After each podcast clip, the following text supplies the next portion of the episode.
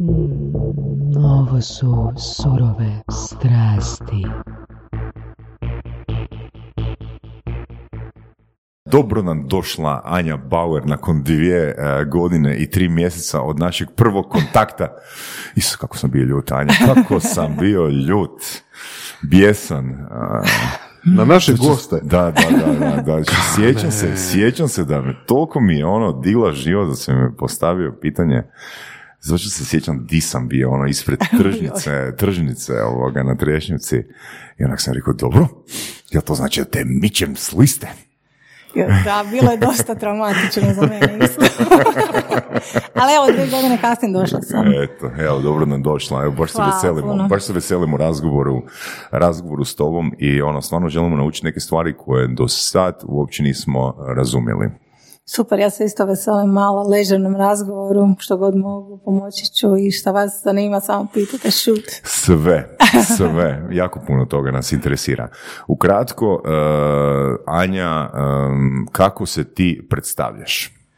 Hmm, pa kažem Anja Bauer, kreativni direktor, uh, usput kažem da sam i brand konzultant i ništa drugo, da radim imenovanjem, da radim verbalni identitet, slogane, priče, Znači sve ono nešto što mi stvarno leži od, od uvijek, rekla bih. Nekako sam našla svoje mjesto pod suncem i to je vrlo kod mene ležerno. Jako ne volim kad me se predstavlja kao direktorica ili vlasnica fabulara, to onak mrzim, jer ja stvarno, to svi znaju o meni, meni ne, leži dobro te direktorske pozicije i ne volim hijerarhiju, mrzim to sve od kad sam bila klinka. Firma nisi ti. Ma da, ja sam više ono, volim raditi ta imenovanja i mogu reći za sebe da sam kreativna i to je to. Hmm.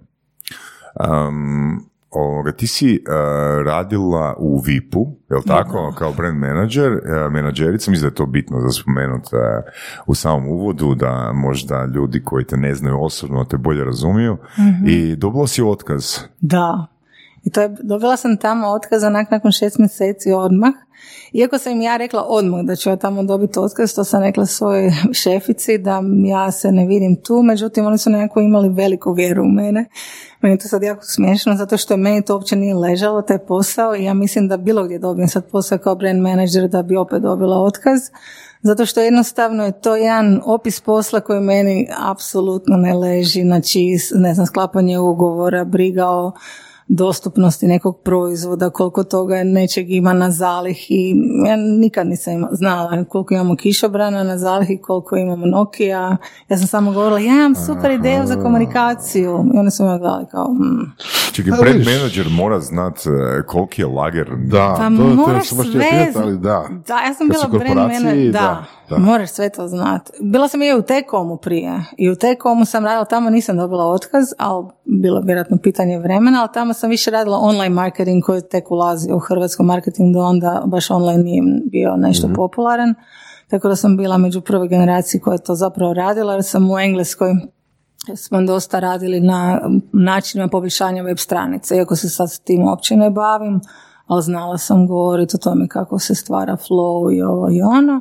I onda sam nakon te koma dobila posao u Vipnetu i dobila otkaz u Vipnetu, i, ali bile su vrlo friendly, nije bilo onak ljutnije, zapravo smo se na kraju smijali jer je bilo pitanje vremena kad će neko prvi skuži da to nije za mene. Da. Ali dobro, to je sad možda pitanje ono, očekivanja i prakse. Znači, kažeš brand manager u A, 1 odnosno VIP-u. Da. A, da, znači ti ćeš upravljati sad, sad kampanjama od milion nečega koji će moći, ne znam, ono, helikopterima spuštati poklone, la, la, ideje, la, ideje, ideje, ideje. Na kraju se svodi na to možeš znam koliko imaš kičobrana. Pa mislim, bilo je puno, jako interesantne stvari, bilo je komunikacije, ali ta, recimo, moj problem veliki je da ja ne mogu raditi dugo vremena jednu stvar. Nikad nisam mogla. Znači, bilo tipa ja sam napravila komunikaciju za VIP klub i to je bila jako zgodna reklama i ja sam sama smislila na kraju i outdoor za VIPne, to je mi bilo super jer neko in-house to smislio. Ali nakon šest mjeseci je bilo onako, ok, what's new, idemo, what's next, jer malo mi je to bilo... Jel to znači da danas ne radiš nikakav repetitivan posao? Pa jako malo, znači e, recimo meni se da vraćaju mi se neki hoteli sa e, komunikacijom, sa kampanjama, nešto moram smisliti, ali ipak između toga mora biti neki gap da sam radila nešto drugo, jer to je mhm. puno bolje i za njih i za mene, jer onda ću biti puno friškija, imat ću puno bolje ideje, puno ću biti dinamičnija u svom načinu razmišljanja i uvijek ću raditi nešto privlačnije za potrošače. Meni je mhm. najbitnije da napravim nešto što će nekom biti intrigantno, da mu ne bude dosadno, da ne kaže još jedna reklama ili još jedna ime, ime mi je najbitnije. Nešto mi se tu čini da možda, dobro pitati tebe, kakav odnos imaš prema delegiranju? Da li, da li ne baš, a? ne. da. ne, ne, ne znam ni to baš jako dobro. Ono što znam napraviti je, mislim, mi se uvijek u timu imamo tak jedan vrlo egal način i pristup rada gdje je Petra Despot, uh, senior brand konzultant i Jelena Mezga, brand implementor, oni već znaju gdje sam ja jako dobra, gdje nisam i one same se podijele, gle ja ću raditi ovo, ti radi ovo, ona će raditi ono, tako da među nama nema onog ja ću, evo sad ti ovo radi, jer opet ja mislim da sam negdje direktorica da ne bi to išlo. mm Radila si u uh, Bižu? Uh, da, mislim nisam u Bižu nego u Brand Doktoru. E, dobro, znači odmah si radila u Brand Doktoru. Da, da, ja sam bila tak, mislim, ja sam nakon Bipneta rekla roditeljima joj, me, ovo je bilo super otkaz, ali mm. ja bi ipak samo radila branding, meni su roditelji govorili, ali to niko nema, to nigdje ne postoji. I ovi, moj bivši suprug i ja, Momenkare, ja smo rekli, ok, idemo napraviti negdje nekakvu branding agenciju, mi smo se friško vratili iz Velike mm. Britanije, imali smo to znanje, niko to još u to vrijeme nije radio u Hrvatskoj, bilo onak vrlo nešto neistraženo, a sve agencije su zapravo bacile oko na to u to vrijeme i Biž i BBDO i tako dalje. I uglavnom u, u Bižu su bili najdavor je bio onak da idemo to otvoriti, Anja ti dođi radi i zapravo vodi to sve skupa, ako uspiješ super, ako ne uspiješ ha. I to je bilo jako fair jer ja sam dobila šansu, ali sam bila od, od, zapravo partner, ne mi smo svi imali jednake udjele, tako da ja nikad nisam zapravo vodila u Brukete i Žinić, nego baš mm-hmm. odmah u brand doktoru kojeg sam onda vodila 14 godina. Ko je napravio branding za brand doktor? Pa svi skupa, ali najviše Mo. Da, Mo i ja, da. Mhm. I one bočice i ono sve što smo slali klijentima, ljudima je to bilo jako zgodno. Na taj način smo dobili sastanke, tako sam prvi put sam dobila sastanak od gospodina Pave Zubaka, baš zahvaljujući te, toj bočici. On je rekao, dobro, ok, sad imaš tri minute da mi ispričaš. Ok, što je to točno bilo? Znači... Aha, pa to je bila kao bočica u kojoj su kao lijekovi i sad svaka usluga je lijek i na svakoj maloj tabletici je ime usluge kao brand positioning, brand naming, mm. Da, to je ono što, što me baš ovoga privlači zadnjih e, par godina, koliko zapravo je direct mail kao alat e, vrhunski, vrhunski iz razloga jer ga malo tko danas radi. Mm Uz neku kreativu, znači ne znam da li ljudi tako. Da, da, direct mail, da. Dakle, e, mislim da se može dobra kampanja napraviti, čak sam i tražio određene ponude, jer ćemo mi sad ići sa direct mail e, kampanjama. Mhm. Znači da je neki red veličine, mislim da čak s dostavom bi bilo do 50 kuna 50 e, kuna po poslovnoj pošici, što mislim da je ono jako dobra investicija. Da, jako dobra investicija za ono izaći ono iz te šume ono online informacija i doći do ciljanih do ciljanih ovoga osoba. Je, super je to. I kako je to iskustvo bilo s eh, gospodinom Zubakom? Da, pa on je rekao, evo imaš tri minute da mi objasni šta je to. I... Čekaj, je li on zvao da dođeš na sastanak ili je da je stigao neki follow-up poziv od vas? Ne, ne, ja nisam nikog nikad zvala, ja, mi smo to samo lansirali, to je bilo to, mislim, se ja sjećam. Dobro, i? I sama sam onda bilo jako zgodno i zaigrano, to su bili mentos bomboniti, zapravo mm. možeš pojeti svaku uslugu i na taj način se kao ozdraviti. A, ovaj, I ništa, imala sam ono 3-4 minute da objasnim šta je to i ti zapravo 3-4 minute stvarno možeš napraviti jako veliki utjecaj i učinak na nekoga, na njihovu svijest, da im objasniš šta to je i njemu je to bilo jako zgodno, tako da smo vrlo uskoro počeli surađivati. Super. Ima još recimo taj old school, recimo, da, to meni super, kad ti old school ljudi, mislim, u to vrijeme, mislim, oni nije, okay. Za old school ljude, old school alati, ne? da, da, da. Pa većina njih nam se javila, znam da je bila i Lantea grupa se javila, poslije nakon par godina smo napravili ogroman rebranding Lantea mm. grupe, to je mislim financijski bilo nešto nevjerojatno za brand doktor, znam da sam cijelo govorila, čekaj mali brand doktor kao je dobio veliko novaca, tako da mi smo to dobili. Onda recimo grad Varaždin, da, grad Varaždin smo isto tako dobili. Tako da je to bio, bilo vrlo učinkovito. Ovaj, moj uvijek imao taj jedan još uvijek ima super način razmišljanja, on isto kreativni direktor, on je sad u Dubaju, tamo radi, ima svoju agenciju, Daure Nikola dalje u Bižu, ja sam u Fabularu, svako mm. i našu neku Ja bi još malo tu uh, par informacija iz jer fakat mi Sorry, skačem, to je moj Ne, ne, to je super, super, iskakat ćemo i mi. A ovoga, uh, znači, vi ste sustavno zapravo radili direct mail kampanje. Ne, samo to. Samo jedan jedini jedan put? Da, to je to. Ok. Za launch brand doktora. I to, zašto ne? Molim? Zašto ne? Zašto ne raditi, uh, ok, možete mijenjati možete mijenjati ovoga sadržaj. Ne? A, čekaj, imali smo da uputnicu, da. mm Još poslije toga smo imali uputnicu. mm Smo slali kao foru da ako želite doći k nama, mm na nekakvu kao provjeru da vidimo da li si full zdravi super, ili niste. Super, super I onda su ljudi dolazili, je, došli su, ali se ne sjećam da li je to baš bilo neki učinak, a onda smo nakon toga, kad smo lončali onaj brand Dr. Web koji je bio dosta drugačiji od svih do sada, mm do onda, 2004. Dobili smo dosta nagrada za to. E, to smo radili svi u uh, Brand Doktoru, najzaslužnije za to što se tiče da je bila Maja Benčić koja je sad u Dubaju. Ovaj, isto tako, znači, šta sam sad pričala? Direct mail. Direct mail, da. Da, i onda su ljudi nakon, mislim, on, dobili su tu uputnicu i ono što smo izmislila sam onda zapravo taj brand test. I taj brand test je fora način, to je bio online test, da se ljudi mhm. testiraju, da vide da li im treba pomoć, zdravlje kod brand doktora, koja usluga ti je bitna. Ti nakon što odgovoriš na sva ta pitanja dobiješ točno listu usluga koje su ti potrebne. Koje su ti potrebne. Nama su bili i klijenti neki mali proizvođači, kaj on zna šta je mm, brand pozicioniranje. To njemu zvuči kao preseravanje. Meni je to dosta bitan insight kad mi dođe na sastanak da točno znam što mu treba. Ok. Zapravo dobro pitanje, malo da se spustimo na uh, razinu kojih nisu u toj industriji. Što bi onda značilo zapravo brand pozicioniranje, šta je brand management i kako je to različito od šta ja znam, marketinga? Da, marketing je onak širi pojam za sve. Uh, ja i brand management isto tako širok pojam. Ti možeš biti brand manager i samo se baviti komunikacijom ili ovo što smo malo prije govorili, ali uh, brand pozicioniranje je definiranje snage brenda. Znači, kod Coca-Cola brand essence ili srž brenda je happiness i to je to. Um, kod uh, Volvo je sigurnost. To mora biti onak jedna riječ da svima bude baš jako jasno. To ne smije biti nekako komplicirano mm. jer na taj način nisi ništa Znači, to je zapravo uh, asocijacija, asocijacija recimo ne vizualnog identiteta sa verbalnim identitetom. Da, to je nama zapravo uh, atribut. Mm. Molim? Ili sa emocijom.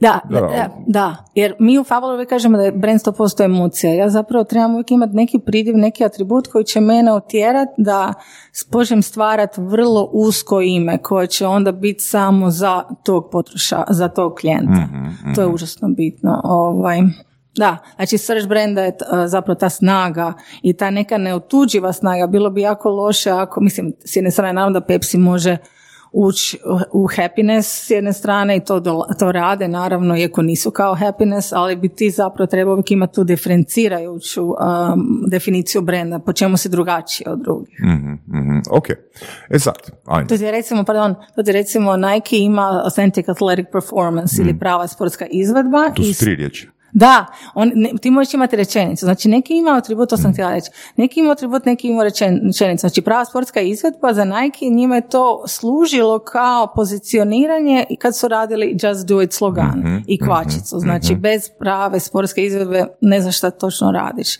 I onda kad su se prije su se zvali Blue Ribbon Sports, koji nije baš nešto, i onda su se preimenovali nakon prave sportske izvedbe u uh, Nike, u Božicu pobjede.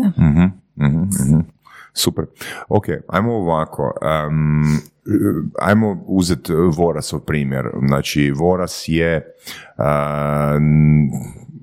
čovjek koji ima uh, poduzetničku crtu i razvija svoje projekte i njegov projekt se zove uh, Equinox.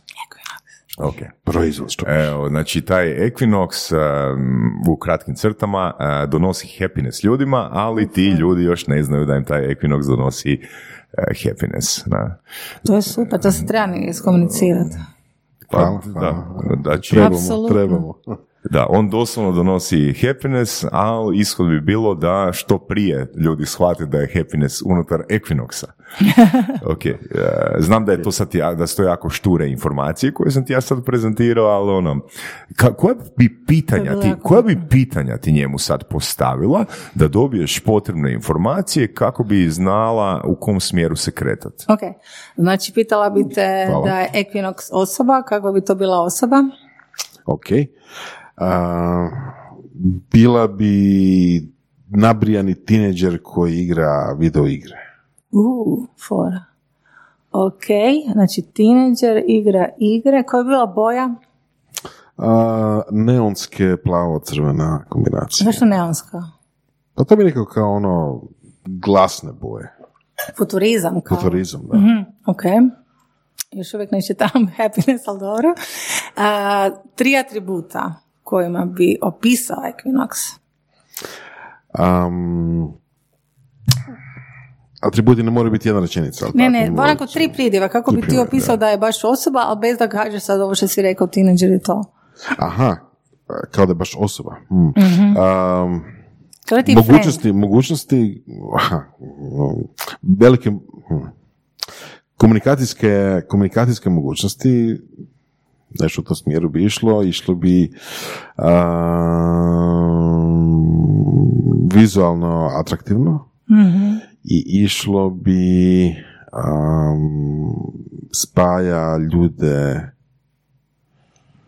spaja ljude pa spaja ljude, eto, dovoljno. Sviđa mi se. mm Još uvijek ne znam kaj je proizvod, pa mi je sad to malo teško.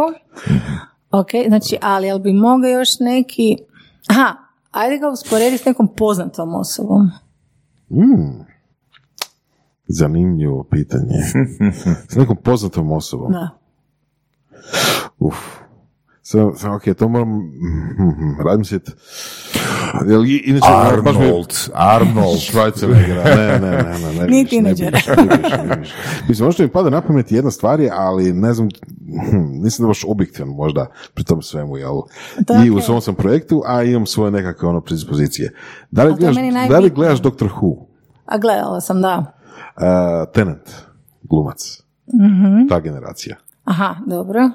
Znači, to je neko Okay. Da, nije, nije, nije konkretno s ovim što sam prije rekao, jel da? Da, ne, da. baš sam sad sam malo, to je ta diskrepancija. Diskrepancija imamo, da. da. Sad sam je to uočio, da. Da, a mislim, e, mi bi na, na temelju ovoga mogli pokrenuti nešto, ali ono što bi zapravo trebali još je podrobniji Da, definitivno. Ovo sam bio primjer, znači ne moramo sad o ovome sad. Da, ali ovo je recimo meni insight kako krenu dalje. Znači da. osjećam neki excitement, ja bi si to redefinirala sebi u glavi, aha, treba nam excitement, treba nam nešto što je vibrantno, treba nešto dinamično, imam osjećaj, čim si rekao tineđer, otišla sam uh, natrag u tu jednu kulturu gdje si malo onak i iskren i malo onak zločest i malo mm. bezobrazan. Znači, i... puno neiskren, a puno dobar i malo bezobrazan. malo. I to mi je, to mi je neko fora za, za brand. Već dugo se nije dogodilo da je neko opisao brand kao osobu da je tineđer. To mi je jako fora. Što znači da će vjerojatno tvoj brand jako evoluirati, da će se dosta mijenjati, što je jako isto dobro za brand. Znači pa da bi to bila postavka bitna bredna. Ok, i sad ti imaš ono te informacije mhm. od njega, koji je neki tvoj sljedeći korak? Pa mislim, recimo, kod ekonosa bi bilo malo teže, jer bi trebala bi, znači, morala bi zagrebati u razloga postojanja, zašto postoji, zašto ga, zašto ga je osmislio baš, što želi sa tim postići i zapravo iz tog razmišljanja bi onda gledali da li postoji nešto slično na tržištu negdje okay. vani, uvijek nešto nažalost postoji što je slično na tržištu i gledali bi direktno e, komunikaciju konkurencije. Zašto nam je to bitno? Da vidimo koji su atributi zaokupljeni od konkurencije, jer najgore je napraviti me too uh, proizvod, jer to nam niko mhm. neće zapamtiti. To nam je jako bitno, da nam se mm dogodi da je neko u mhm. Japanu lansirao, a to se može vrlo lako dogoditi. Sad je svijet, mislim, već dugo je globalno selo i nešto se lonča što ni ne znaš. Želite za svoj brand privući mladu generaciju koja provodi vrijeme u virtualnim svjetovima? Equinox je platforma koja omogućuje kreiranje multimedijalnog, gamificiranog sadržaja kroz tehnologiju proširene stvarnosti. Stvarajmo virtualne svjetove zajedno. www.equinox.vision Tako da utoliko bi apsolutno pogledali okay. što se događa. Evo, što, što ako postoji Me Too proizvod? Koji je tvoj sljedeći korak? Uh, pa sigurno postoji Too proizvod, ali neće biti Too komunikacija. E pa to, to, to, E, to, to. to, to, to, to. E, sad, Znači, odlično, to, nikada, to. znači uvijek postoje užasno puno sličnih proizvoda, ali mene onak uh, bi me srce bolo da napravim nešto što postoji, što je slično. I ono što ja sam duboko uvjerena, zato se bavim s tim poslom, je da nekako intuitivno osjećam što bi tržište dobro prihvatilo i zato uvijek uvodim taj malo odlučni, odvažni pristup na tržištu za svoje klijente i nekako imam baš jako osjećaj da je to nešto što moraš raditi. Inače, zašto se baviš s tim ako si ono u safe zoni? To je jako dosadno, to niko neće primijetiti. Zato uvijek dojamo tu emociju koja te nekako izaziva da, da, se ti, um, da, da, ti odgovoriš na tvoju emociju i da zapravo poželiš biti dijelom te možeš neki case podijeliti uh, kako u biti um, stvaraš tu, ok, ja ću sad uh, reframati ono provokaciju, ono, znači tu pojačanu emociju? A mislim, ja mi jako puno. No, doberi ja. Um, a mislim, recimo, grad Trogir je bio jako zgodan zato što je, uh, mi smo dobili uh, taj rebranding i u to vrijeme kad smo došli prvi put u Trogir sve je bilo Kairos. Znači, Kairos je taj nekakav God of leading moment, znači bog prolaz, prolaznog trenutka, a to je nekakva bila pločica koja je tamo nađena od starih Grka, znači uopće nije dio naše kulture, nije bilo naše, nego je tamo jednostavno nađena. I ja sam cijelo vrijeme govorila, to jest ne ja, nego svi u Fabularu, dobro, ali to nam nije naše, to nam nije naše autentično, treba nam ništa autentično, što će zapravo prodavat pod navodnicima trogir ovaj, vanjskim posjetiteljima, ali da opet bude relevantno stanovnicima. Ne možeš raditi samo rebranding za nekog šveđana koji dođe na pet dana, to ne je bilo fair. Tako da je prvo bilo bitno da ljudima u trogiru to bude prihvatljivo i zato zbog toga onako uvijek moraš jako duboko zagrebat u to što radiš, pogledati duboku analizu, povijest, geografiju, znači sve skupa šta je jako Što to bitno. znači? Da li to znači ono doslovno ono čitanje Knjige, knjiga, a, ne znam, a, odlazak, a, odlazak u Trogir na tjedan dana, Da. a, pokušaj da saživiš, saživiš sa prostorom, s okolinom. Da, baš to, baš Ono, to. sjedneš u crkvu i onak budiš. Da, baš to. Kak Nemoj znaš? zezat. Kak znaš? Da, Pitam, ne znam. Da, da, ali to, da. Znači, mi smo onak uh, u Trogiru bili, uh, ne znam, pa to je sve skupa trajalo godinu dana. Ja sam tamo bila jako puno puta, uh, sjedili smo u crkvi, sjedili, sjedili smo u katedrali, razgovarali sa svim ljudima, pročitali sve knjige, prvo se uvijek razgovaramo sa tim takozvanim meritornim građanima. To jedino što znači je da uvijek me zanimaju, zanima što ima za reći povjesničar umjetnosti, jer sama ima taj background, barem godinu dana sam to studirala i to mi je nekako uvijek užasno bitno kad dođem, pogotovo kad radimo ovaj, takve projekte, da se razgovaram s nekim koji je od tamo. I tamo smo našli tu gospođu Dunju Babić, koja je nešakinja poznatog isto tako povjesničara umjetnosti Babića i s, njim smo se odmah, s, njom, i s njim i s njom smo se razgovarali o svemu, što je bitno, što je nebitno, sa, sa građanima Trogira. I oni su svi rekli kulturna baština. I sad meni se onak bio onaj Kairos i sad imamo odjednom kulturnu baštinu, znači opet nesrazmjer u asocijacijama i značenju i u razgovoru sa njima i čitanju jako puno literature smo vidjeli da se stalno taj Radovanov portal kojeg sam ja, o njemu sam učila još kod pokojnog Radovana Ivančevića na povijesnu umjetnosti na filozofskom i ok, on je stvarno remek dijelo svjetske arhitekture, to ne možeš vjerovati. Znači, znači sad ću te malo samo na kratko prekinuti. Meni je asocijacija na Trogir, ok, imam ih više, ali oni fast food kućice. da. Znači, Trogir su mi fast food kućice A jedna to na se isto drugoj. mijenja. To se isto Bože mijenja. dragi. To se sve mijenja. Ali da smo u Americi, to je bio fakat ono dobar način brendanja grada. Ono, Da. U Americi imaš one gradove, ne znam, poznat grad je, ne znam, poznat po hamburgeru, znaš, ono, po hot dogu, znaš, the capital of hot dog with, ne znam, ono, repa. Da, da, da. da. Znači, miću se. Da, sad se to sve miče jer ovaj, naravno da je užasno bitno. Mislim, taj ta cijela povijesna jezgra je zaštićena od UNESCO, tako da je suludo da imamo toliko tih, oni to zovu štekati i mm, nema smisla. Ove se skupaju uglavnom kad smo jako puno već razgovarali i bili u muzeju, razgovarali se sa povjesničarima, razgovarali se sa ljudima koji tamo žive i rade, sa gospodinom Genom koji radi nevjerojatna odjela, koji napravi recimo dijelo za gospodina Obamu i takve ljude uvidjeli smo, ok, treba tim ljudima nešto što će njima značiti. Ne sad mi ćemo napraviti genijalni rebranding, izaći ćemo, ne znam, na Facebooku, ljudi će reći bravo, nego što je njima bitno, kako njih moramo, možemo se skupa oživjeti i u principu našli smo tu vezu između majstora koji su tamo prije živjeli i stvarali, tipa Radovan, Duknovića, Leši, nevjerojatne veličine, e, i današnjih majstora, majstor od Koralja, gospodin Mišeo, e, e, Kožari, e, gospodin Gena, slastičari, znači svi tamo žive i radi, baš su nevjerojatno dobri u tom svom poslu i to, mi, to nam je bilo ono kao genijalno, moramo ih spojiti nekako.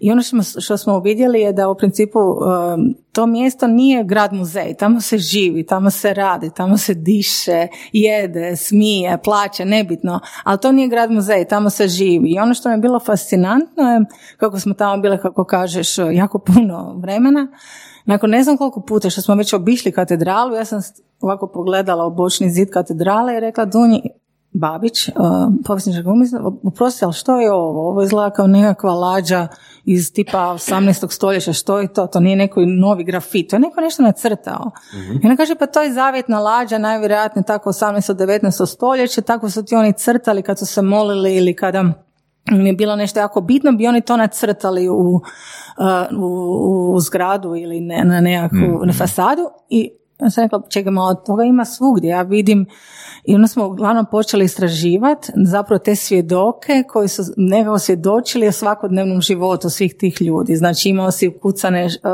trilju koje je kao šah, ona igra koja se igrala u Dalmaciji. Imao si nekakve male sjekere po uh, katedrali. To su sve bili potpisi majstora. mm Znači ti majstori bi se nakon što bi završili katedralu tipa uh, Radovan pa Moscardelo, Moscardelo se zaista potpisao. Znači to je moderni grafit. On, se, on je urezao svoje ime u 14. stoljeću iznad vrata, to smo morali jako tražiti.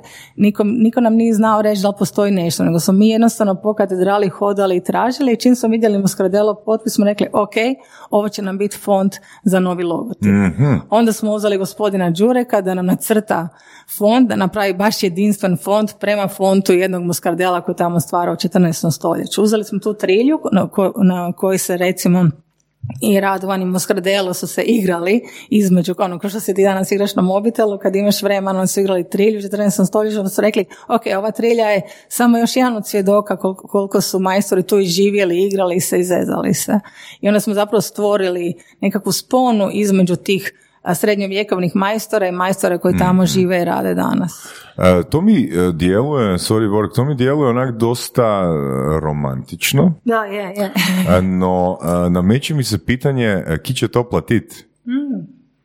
Znači, pa. e, govorimo o puno odlazaka u Trogir, ono, puno šetnjica, puno istraživanja, pa. puno pričanja sa povjesničanima umjetnosti, sa ono, lokalcima. E, čini mi se, djeluje, mi ti me ispravi ako nije, čini mi se jako skupo, e, ono, ok da si to grad može priuštiti. Da ali mislim da ono firma ali gle, god, ali, gle, ali gle, imaš drugu stvar znači grad ne možeš pitat uh, kakva je on osoba i, i ono ne, ne, ne mislim na to nego hoću reći uh, znači uh, gle uh, Anjino vrijeme košta ti moraš naplatiti svoje vrijeme dok čitaš knjigu, je tako? Ne. Ne? Znači ja, znači to je sve dio projekta. Meni je užasno bitno da mogu, malo da, ali, znači, od Ali je kalkulirana tvoja cijena čitanja knjige. A, pa je, ali to ti se više gleda kao na vrijeme. Znači, uh, znači ne gleda se to kao koliko si baš bila odlazaka i koliko si puta se razgovarala s nekim, nego je to sve, sve dio te cijene. Zapravo tu imamo malo drugačiji pristup od drugih agencija, gdje zato ja volim imati svoju agenciju jer ja sam neki dan otišla u Istru, uh, mislim ja, Petra, Jelena i ja, to nam niko nije platio i nikad ne tražim te novce od klijenata jer je to moj problem. Da li ću ja treba tri odlazaka ili deset odlazaka, koliko će meni odlazaka treba da dođem do insata koji će biti diferencirajući i nikad to ne naplatim. Što misliš u frazi better done than perfect? Molim, better? Što, better done than perfect. Pa mislim, ja mislim da je puno bolje biti perfect. Kužiš, ja mislim, mislim, ja imam taj malo drugačiji pristup, je romantični, je drugačiji i zahvaljujući tome nekako smo, e, imamo tu neku svoju e, klijente koji to jako, jako mm, cijene. Znači, znači ono, kažem, nije mi, nije mi problem otići deset puta negdje dok ja ne shvatim, nije mi problem uh, čitat te neke, ja ih zovem zaista i obskurne tekstove, znači doći do, recimo, sad opet digresija, do toga što znači merga vikta, ovaj, šta je opće merga vikta za jednog malog vinara, to je više nije mali vinar, su ih kupili ovaj, na Korčuli, to je moj problem ali taj moj problem postaje njihov uspjeh. Znači, zbog toga je meni užasno bitno da su ti svi naši klijenti nakon rebrandinga zadovoljni da financijski rastu. A ja ne mogu garantirati da će financijski rast ako ja napravim svoj posao. A inače možeš, a inače možeš garantirati da će financijski Pa ja im uvijek kažem da da, da, jer se nikad nije dogodilo da je neko pao nakon što je napravio rebranding ili ako smo napravili novi brand, zato što nikak ne bi radila to ako ne vjerujem u sebe. Nikako ne bi radila to. Dobro, mislim, ali ne preuzimaš li malo previše ono odgovornosti? Mislim, ok, ako radiš za velike klijente, razumijem, ali ako radiš za neke manje klijente, ipak, eh, znaš, nekome ko, jer tvoj ishod, da, on, da njima bude povećan promet, ovisi o njihovom ponašanju.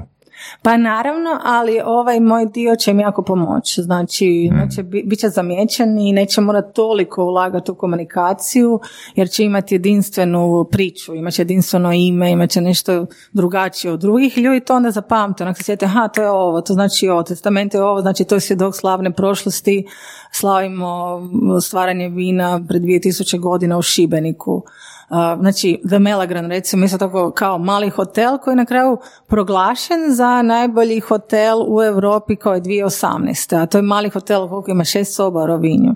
Znači, Zanimljivo, da. Ali to su, to su upravo te priče gdje smo mi sa klijentom rekli ok, super, nek se zove The Melagran, on je baš on je australac, uh, gospođa je Hrvatica, došli su tu uh, i htjeli su tu jednu lijepu rovinsku priču mi smo stvorili The Melagran, jer je Melagran znači nar na zapadno-istarskom dijalektu i sve smo nekako bojali u koralj, onako crvenkasto, prekrasne, vibrantne boje, ali smo inzistirali nekim stvarima. Recimo, ja sam baš onak htjela da ima u svakoj sobi starinsku pisaću mašinu, kako bi gost, bez obzira pismen, nepismen, da mu se da, ne da, pa i ukucao tri, četiri mm riječi i uzeo to sa sobom. I prvo su mislili kao zašto, zašto je to toliko potrebno, međutim sad vidimo koliko je to na Instagramu, sad užasno puno dijele i puno mm-hmm. tome se razgovaraju, jer im je bitno... Da ti to radiš intuitivno ili, ili ono, pa meni to dođe, ja ne znam drugčije to objasniti. Ja samo znam da kad ja pogledam mjesto, kad osjetim um, vibru nekog mjesta, kad se razgovaram sa vlasnicima,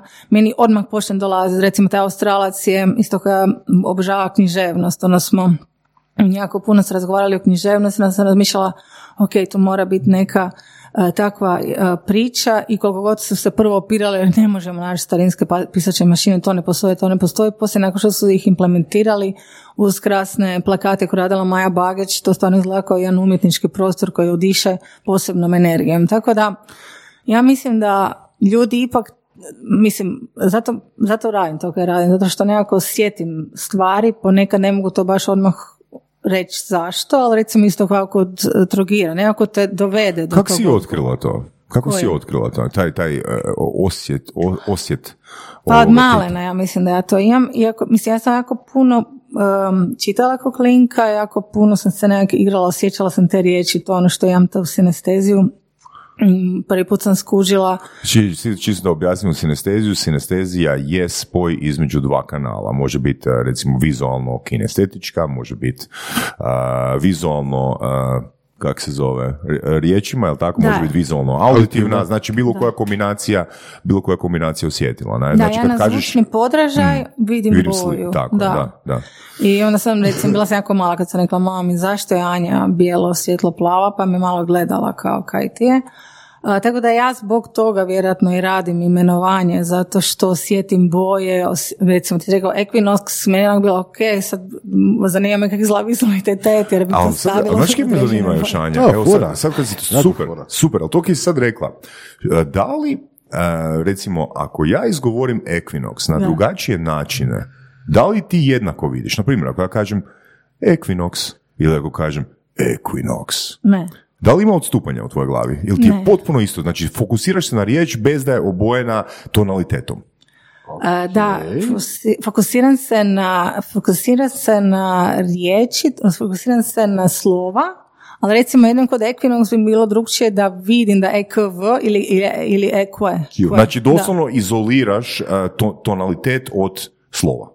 Ok, ali, ali, ali to je malo teško reći, mislim, jer konkretno ta riječ ima značenje, znači to nije abstraktni niz, uh, kao što recimo Google bio, a nego konkretno ta riječ ima i značenje, latinski ili je engleski, jel? Mm, da, ali men, kod Kako mene... to? Meni, meni nema to veze. Ja kad sam bila mala sam znala pola riječi, ali sam od uvijek vidjela te boje. Recimo, meni je, meni je, moj sin zove Alex samo zbog boja.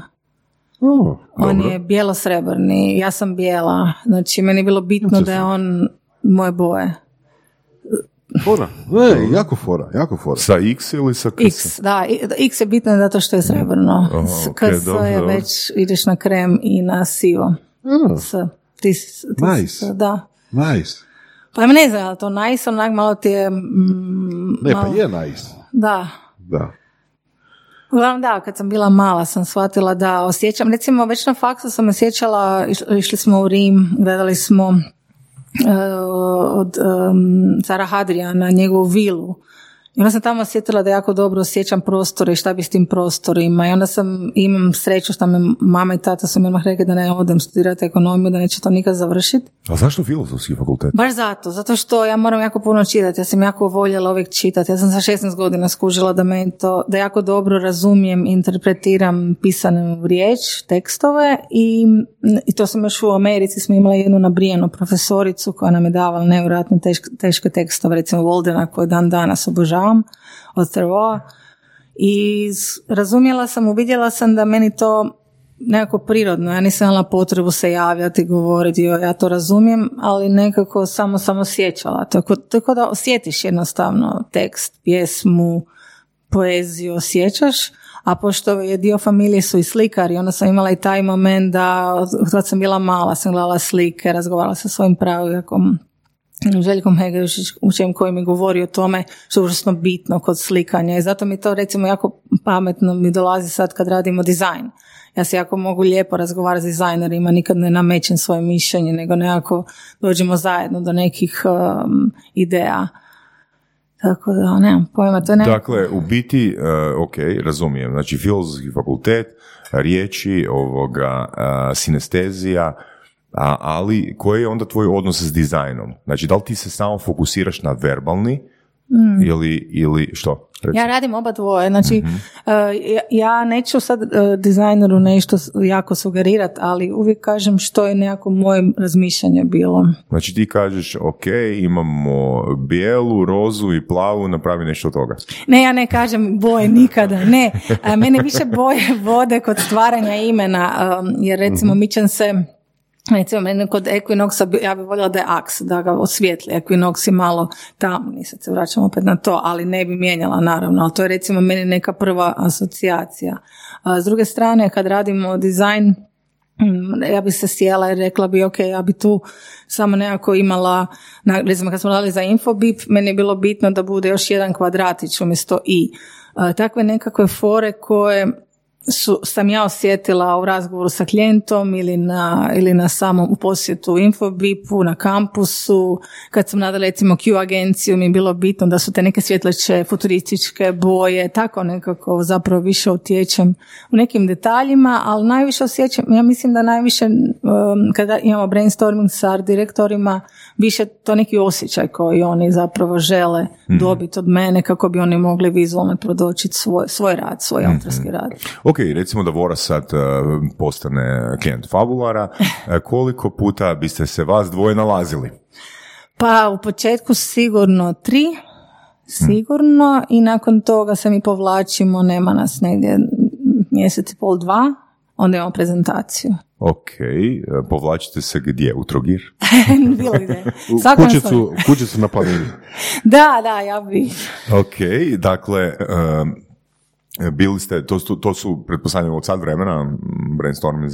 A ovisi, nekad znaju biti čez pet minuta, nekad znaju biti dva sata, stvarno mm ovisi koliko klijent može pričati. Neki klijenti zapravo ne vole puno pričati i ne, ne možeš ih siliti, nego onda kažeš, mm ok, dođi na vašu lokaciju pa ćemo vas pitati. Nešto, nešto me zanima samo. Ok, raznih vrste klijenata ima. Znači, jedna je korporacija, jedno je, ajmo recimo za primjer, ne znam, A1 Telekom, iako zapravo nije bitno. Da. A, tu su, ok, to je već firma koja je dugi niz godina prisutna, tu rade profesionalni menadžeri, znači to je nekako odvojen osjećaj recimo vlasništva ili, ili tako nečega od upravljanja, odnosno jel, menadžiranja. S druge strane ima firme koji su manje gdje u principu jedan, odnosno jedan skup osoba je sve, znači i vlasnici, i menadžeri, i sales, i, i sve, sve, sve, sve rade iste osobe. I onda ima treći nekakav skup firme koji su uspjele, ali, su, ali ih opet vode oni koji su ih započeli. Mm-hmm. Um, da je manje emocije u korporaciji i manje je nekakve ono, osobnog tača, jel, nego u ovoj druge dvije kategorije, jel da? Točno, da, da. I kako onda sad recimo, ok, kako onda izbjeći da korporacija ima dosadan brand? Pa pod pitanjima, apsolutno pod pitanjima, onak, E, naravno da njih nećeš pitati što te čini ponosnim, to kako si to da. razmislio, razmislio, nego više ih pitaš ta neka pitanja koja su nama bitna za definiciju osobnosti. Znači, ta mhm. osobnost je još uvijek da, i dalje je bitna i kako je njihovo mišljenje po čemu su ono drugačiji, posebni odnosno na konkurenciju. Onda to više ufuraš to priču o konkurenciji jer to na njih ne, ne, nekako ih to motivira. Šta kao, definiraš ih prema konkurenciji? U odnosu na konkurenciju, Ali konkurencija je isto tako dosadna korporacija. A, ba da, ba, mislim neka jesu. Onda ih pitamo koji vam je najbolji brand koji ste ikad doživjeli i vidjeli. Onda oni kažu I onda kaže, e, u selu Ivanić um, nešto, ima jedna mala mesnica i meni je ono super. Pa meni je to super. Ja ću onda tići pogledati tu mesnicu, vidjet ću zašto njemu to super. Meni je samo bitno da ja njemu uđem nekako u glavu, da ga razumijem kad stvaram taj brand, jer najgore je kad napraviš neki brand s kojim niko nije zadovoljan. Naravno da ne, par puta, pogotovo kad sam bila mlađa, sam bila dosta onako odrešita, pa sam znala reći na klijentima, ali vi niste ciljna skupina. To je isto bitno. Ok, ok, ajmo ovako. Sad sam imao tri, imao sam tri pitanja koje ti želim postaviti. E, ok, ajmo krenuti od prvog, pa ću se kasnije sjetiti. ova pitanja su zapravo koja si uh, demonstrirala na Vorasu uh, malo ranije, su zapravo neka proceduralna pitanja, jel tako? Misliš kod nas ili kod svih? Ne, generalno, mislim, zato, generalno. zato, zato što u biti, sjećam se epizode 50, ako se ne varam, e, slična pitanja su postavili copywriteri. mm E sad, znači, ti jesi i Tomas je, vi ste krenuli kao copywriter, je li tako? Ne, Tomas, je krenuo kao, kao copywriter, ja kao strateški planer. Ja sam bila okay. strateški planer prvi put u BBDO. Ok, da li to znači da recimo, znači, ako ta pitanja su neka zajednička, da li to znači da recimo ne znam, i copywriter može reći, egle, ja isto mogu napraviti verbalni identitet. Ne može. Zašto? Pa zato što on može apsolutno pokušati napraviti verbalni identitet, ali moraš ući puno više u dubinu. mm moje iskustvo sa većim agencijama je da copywriteri moraju raditi puno više stvari odjednom, a ja ću se fokusirati samo na tebe, na, na Equinox. Znači, ja ću samo raditi to je, i zato želim biti ta mala agencija koja se može full fokusirati na mm. tebe, ne zato što sam ja posebno pametna, nego zato što ćeš imati potpuni moj fokus. Znači ti mjesec i pol dana ti samo razmišljaš o Equinoxu. Da, onako pusaš se u glavu zato što ti stalno moraš razmišljati o tom jednom imenu i tebi dolaze ta imena dok spavaš. To je, onak, to je baš obsesija i tebi e, nije dobro nakon tog brenda, ali s druge strane imaš takvo ime da, zna, da si full sretan. To onak me podsjeća na ulogu Daniela Davida Lewisa u filmu My Left Foot. My. Who gives a left foot? da, ne, men, recimo, uh, mogu ti objasniti, um, kad smo radili onaj um, kvak je bila pizzerija tamo na Kvatriću i um, mislim da je bila kvak ili kvik, nešto tako, evo vidiš, nemam pojma. I uglavnom oni su nam došli, oni, došli su novi dečki koji su željeli otvoriti novi klub, novi nekako birici, to, kafić, um, lijepo, lijepo mjesto i rekli da treba novo ime. Mi smo rekli, ljudi moji, mi ne radimo novo ime, odite nekom neki copywriter to složi, mi ne radimo tako. Pa mhm. kako mislite, vi se sjednete, ne, ne, mi, mi ulazimo u povijest. I što smo mi napravili? Mi smo recimo za njih napravili priču o tome, prvo smo pretražili što ima u susjedstvu, povijesno gledajući. Znali smo da će oni tamo prodavati alkohol, da će alkohol i kokteli biti jako bitan dio ponude i našli smo da se tam proizvodila, proizvodio Pelinkovac u tvornici Arko i gospodin Pokorni je zapravo izvozio pelinkovac u susjedne zemlje, Italiju, Austriju, Mađarsku i tako dalje. To je bilo pred, sve pred stotina, stotinu godina i da je u, oko Kvatrića bila nevjerojatno poznata secesija kao mhm. umjetnički stil i sad ti imaš secesiju i pokornog. Sad kopirator nema vremena to sve raditi. Onda smo spajali secesiju, meni secesija bila ona kao, ok, kuži Marde ko, ali šta će vas s tim, zbog čega će neko doći pit zbog secesije, ne. I onda sam se razmišljala, kad gledam secesiju, kad gledam te razigrane boje, pogotovo na vitrajima, na što me to najviše podsjećalo, sam se sjetila Meduza. I meduze su me, sam mislila razmišljati, ok, meduze još uvijek nije, šta ću sad meduzu staviti na kvatrić, što mi nije opet, ali ja ti govorim, to je sad već tri mm. tjedna traje. Ja ne spavam, ne mogu, ne mogu prestati razmišljati i odjednom istraživati i nađem podatak da je NASA lansirala 60 tisuća meduza u svemir. I znala sam da sam imam touchdown, imala sam osjećaj jej i nazvala sam ga Jellyfish in Space. I zapravo taj Jellyfish in Space je ime toga trebalo mi četiri tjedna, nisam drugačije mogla uh, i Jellyfish in Space zapravo spaja i tog pokornog i secesiju i Jellyfish i nasu. Ok, time out. Spaja nekom ko zna su tu povijesti koje je išao sam istraživati skupa, ali je li to publika tog lokala? Je, e, znači on je uh, proglašen kao najbolje ime koje se radilo za Horeku na ovim prostorima. Uh, ljudima, okay, mladima super. je ali opet, da. je to publika tog lokala? Jel su ti koji su dali nagradu publika tog, tog lokala? Da, ne, publici tog lokala nije bitno pokorni Arko, to je meni potpuno jasno, ali šta je njima bitno? Njima je bitan cool moment jelija, space i ti si u crnom prostoru, vidiš te jellyfish na na zidovima i ti se sjećaš genijalno. To da, to definitivno. Znači, ja zato ne davim ljude, ja recimo nikad ne bih rekao klijentu, e sad moraš napisati da je to bio pokorni da, Arko, jer je to samo za nerdove kao što sam ja fora, ali meni to bio moment koji me odgurao u Jellyfish in Space. Znači, zato kažem, ovaj, mislim da ipak moraš baš jako zagrepst i željet zagrepst. Mislim, meni nije problem zagrepst jer ja ne znam raditi površno i može biti da mi izgubimo klijente, zato što klijenti kažu, gledaj, nama to treba sutra, a mi kažemo, nama, nama je jako žao, mi to ne možemo isporučiti, svi smo ok s tim, klijent ode drugoj agenciji, to je sasvim u redu. Hm.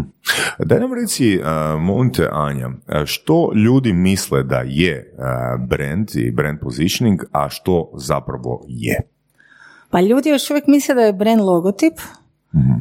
ali čini mi se da dosta njih već govori o pričama. Čini mi se da je taj storytelling kao sad napokon ljudima ušao u glavu, ali brand je jedino što bi ja rekla za brenda je da je emocija, 100% emocija koja tebe zapravo privlači. Da... Dobro, ali koji su uh, komponente te emocije? Mm Pa možeš imati funkcionalne i emocionalne, znači funkcionalne emocije, znači da li ti daje osjećaj, da li ti pruža osjećaj vrijednosti i emocionalne, znači po čemu, zašto se osjećaš posebno, recimo ako se radi o jednom predmetu, uh, koja je ta relevantna emocionalna asocijacija koja tebe gura da se osjećaš kao genijalno što nosiš, ne znam, zaru, lakost, whatever.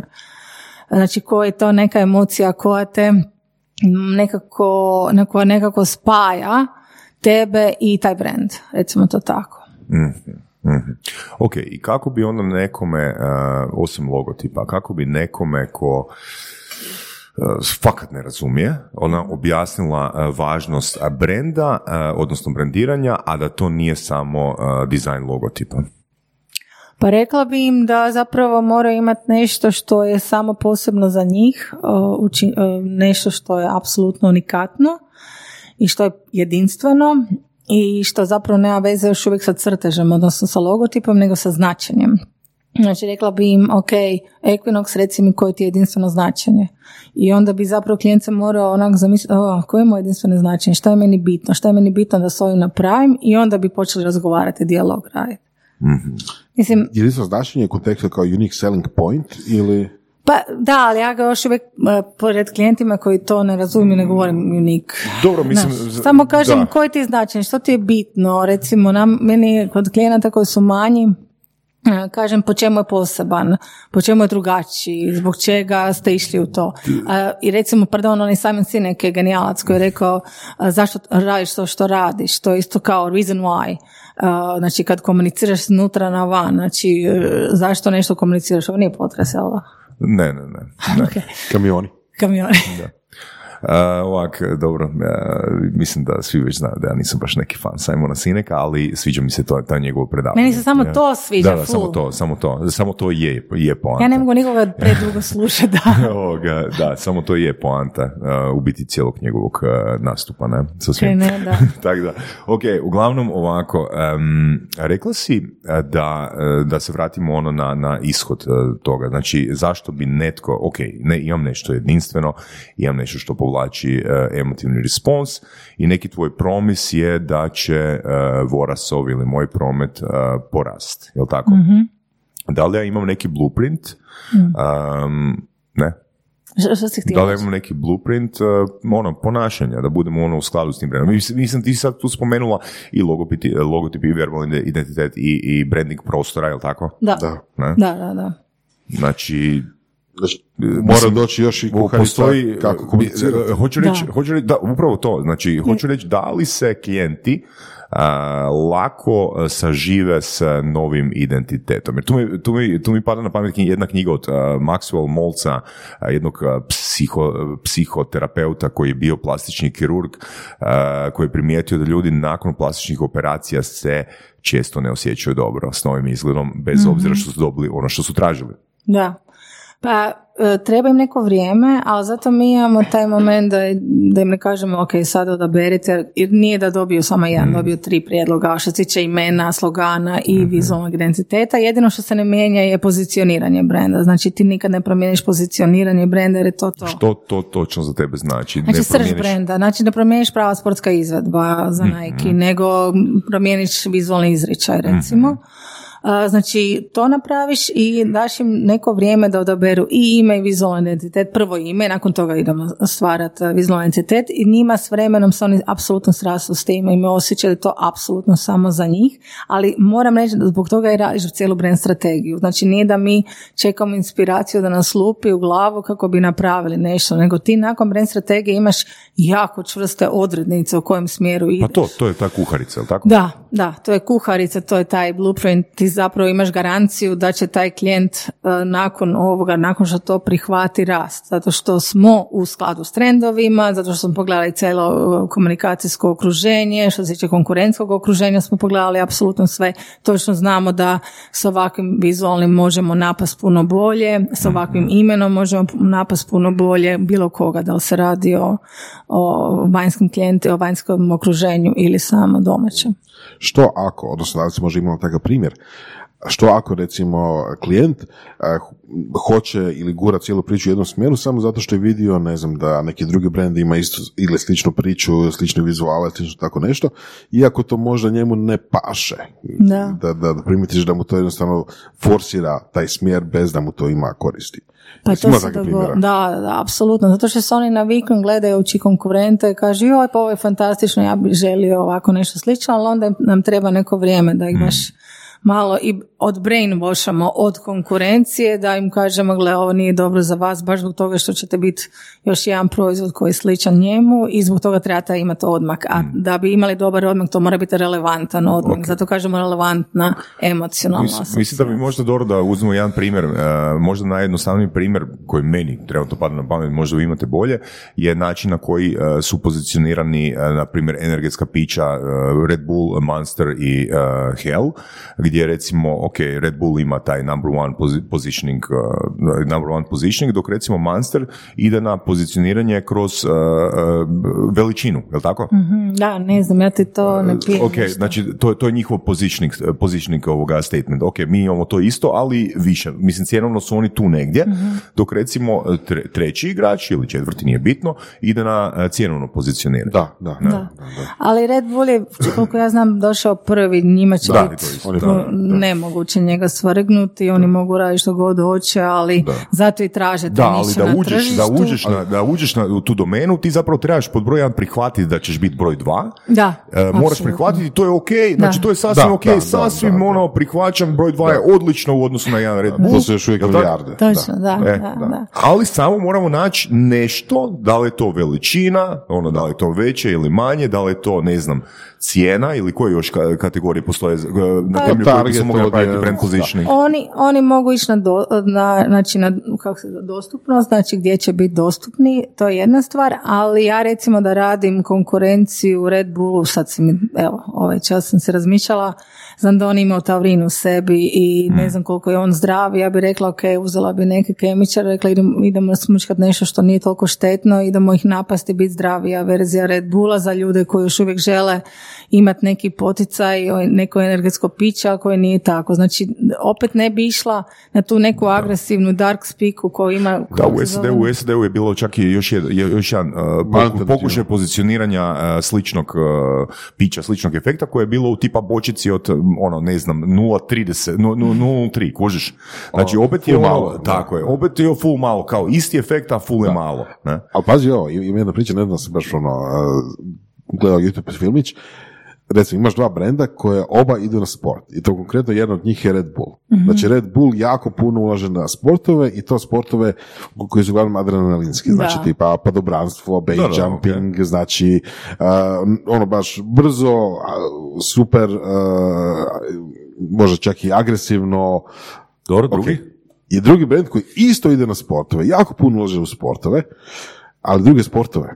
Drugi mm brend je Rolex mm koji ulaže, na primjer, u konjič, konjičarstvo. Tenis. Tenis. Da, da, da. znaš, ono, um, kako zove, kriket, znaš, i tu su Pa meni je isto tu super primjer koji Dado spomenuo prije, prije dvije epizode, recimo Rolls Royce koji više ne ide na autosajmove nego na jachting sajmove. Super primjer. Da, isto super primjer ovoga pozicioniranja. A opet i ono, recimo pozicioniranja cijene koje nije takav bauk u odnosu na... na da, da, a oni su baš doživjeli repozicioniranje mm. Rolls Royce veliko. Zapravo tu je sad pitanje da li će ih old school kupovati ili ne. Evo, znaš, znaš bi volio da prokomentiramo? Nešto što je totalno mainstream. Ok, znači, ajmo uzeti recimo jednu dosadnu ovoga domenu uh, osiguranja. A to je baš... znači, kako uh, brendirat, to je rebranding napraviti, ne znam, Teško, bez veze, napraviti rebranding nekog ono 17. nekog osiguranja koje je na 17. ono poziciji. Pa da, malo je nezgodno da sam ja radila osiguranje. Znači onda imaš konkretnu priču. I zapravo smo radili repozicioniranje za grave. Mhm, I mhm. sve smo, e, cijelu priču smo stvorili oko snova. Mhm. Znači, baš smo bili, razgovarali smo o tome da je zapravo osiguranje snova bitno. Znači, to ti je Dobro, grave isto, ako sam negdje dobro ulovio informaciju i prihvatilo svoj market positioning mm-hmm. i uh, ne očekuje neki, ne znam, rast, ako, ako sam dobro Pa to je bilo sad puno godina, ali recimo to je bio neki iskorak mm-hmm. koji su sva, svi su... Jer, hoću reći, oprosti ja nešto da ali nije poanta nužno u tome idemo sad puta dva, puta četiri, puta da. osam, nego možda je poanta, može biti poanta, može biti ishod samo to da održate ono uh, positioning koji koji imaš trenutno. Pa može i to apsolutno, ali ako... Ono, utvrditi ga. Da, ako ti tržišni pokazatelji govore da ti neko ulazi jako, znači na tvoj teren, da ti neko oduzima tržišni udio, onda moraš napraviti veću promjenu i u toliko ja uvijek kažem klijentima da... Znaš koji mi još e, super primjer, e, mislim u tim knjigama o positioningu e, često se spominje Alrisi Jack Trout, mm znači često se spominje primjer ono desetlje, od borbe u trajanju od nekoliko desetljeća između Herca i Avisa da, kao jedan ono školski, školski primjer uh, prihvaćanja pozicije dva u cilju da uh, imaš više mm jer u biti Avis je krenuo zarađivati novac tek kad su rekli ok, mi se ne želimo boriti s Hercom. Da, i to je A ovoga, uh, dodatno ono što me baš, o čemu sam razmišljao je, otkud sad jedanput Enterprise? Kao, kao re, re, enterprise, znači da, ono, desetljećima se spominje Hertz broj 1, Avis uh, mora prihvatiti poziciju broj 2, bla, bla, i jedan put ono iskoči enterprise kao koji je izgurao Hertz sa uh, pozicije broj 1. Ali vjerojatno nisu bili toliko revni u komunikaciji. Mm. Znači ti kad se malo umoriš, ipak te neko gleda sa strane i prestignete. To je kao u sportu, ti stalno trebaš biti agilan, budan, gledati oko sebe. To ti je recimo primjer, meni fora primjer koji dajem klijentima za pozicioniranje, koliko je bitno, recimo Harley Davidson. Harley Davidson je bio onak samo, mislim samo, meni onak wow. Prekrasan motor sa prekrasnim zvukom, ali kad su se oni repozicionirali, stvorili tu priču o slobodi, oni su stvorili najveći hype i priču o sebi. Znači ta sloboda mi je prekrasna i onda, onda su lansirali one kao printe gdje sjedi neki, čo, neki čovjek je na tom prekrasnom Harley, onak fura se po prekrasnoj prirodi, ali kopi kaže somewhere on an airplane a man is trying to rip open a, a bag of peanuts i sad ti vidiš tog čovjeka na avionu koji onako otvara kikiriki i ovog frajera na Harleyu i sve su rekli. Mm. Onak, spojili su taj moment da. otvaranja kikirikija i tebe na Harleyu i prodali su ti priču ako imaš toliko novaca. Da, da. isto super primjer, recimo, mislim, koliko timing ono utječe na, koliko timing utječe na branding, recimo, pročitao sam primjer strategije Malbora, ali isto jedan drugi brand cigareta koji je doslovno ono, istu strategiju napravio ono deseta godina kasnije, ono, totalni fail. Mm, ko? Jel se, e, ne sjećam se, moram potražiti u knjizi, ali hoću reći, znači, super priča, ono, e, emocija, odličan branding napravljeno, ili recimo bio je onaj, kak se zove auto, e, mislim da je Ford, Ford e, na E, poznati model Forda koji je Joj, da, da, da, da, da. na Edel mm. nešto, Eld nešto. Uglavnom, radi se, radi se o automobilu koji je čak napravljen na temelju market researcha, mm gdje su ljudi komunicirali, target market je komunicirao, mi takav auto želimo. Znači, ok, check number one. Znači, napravili su takav automobil, napravili su brutalan ono, marketing, ono, positioning svega, znači, uzeli ono doslovno glumce, znači, Franka Sinatru da, da, da, da, da plasiraju. Junak, totalni fail. Mm. Da, da. Ja se ikad tebi dogodio neki fail?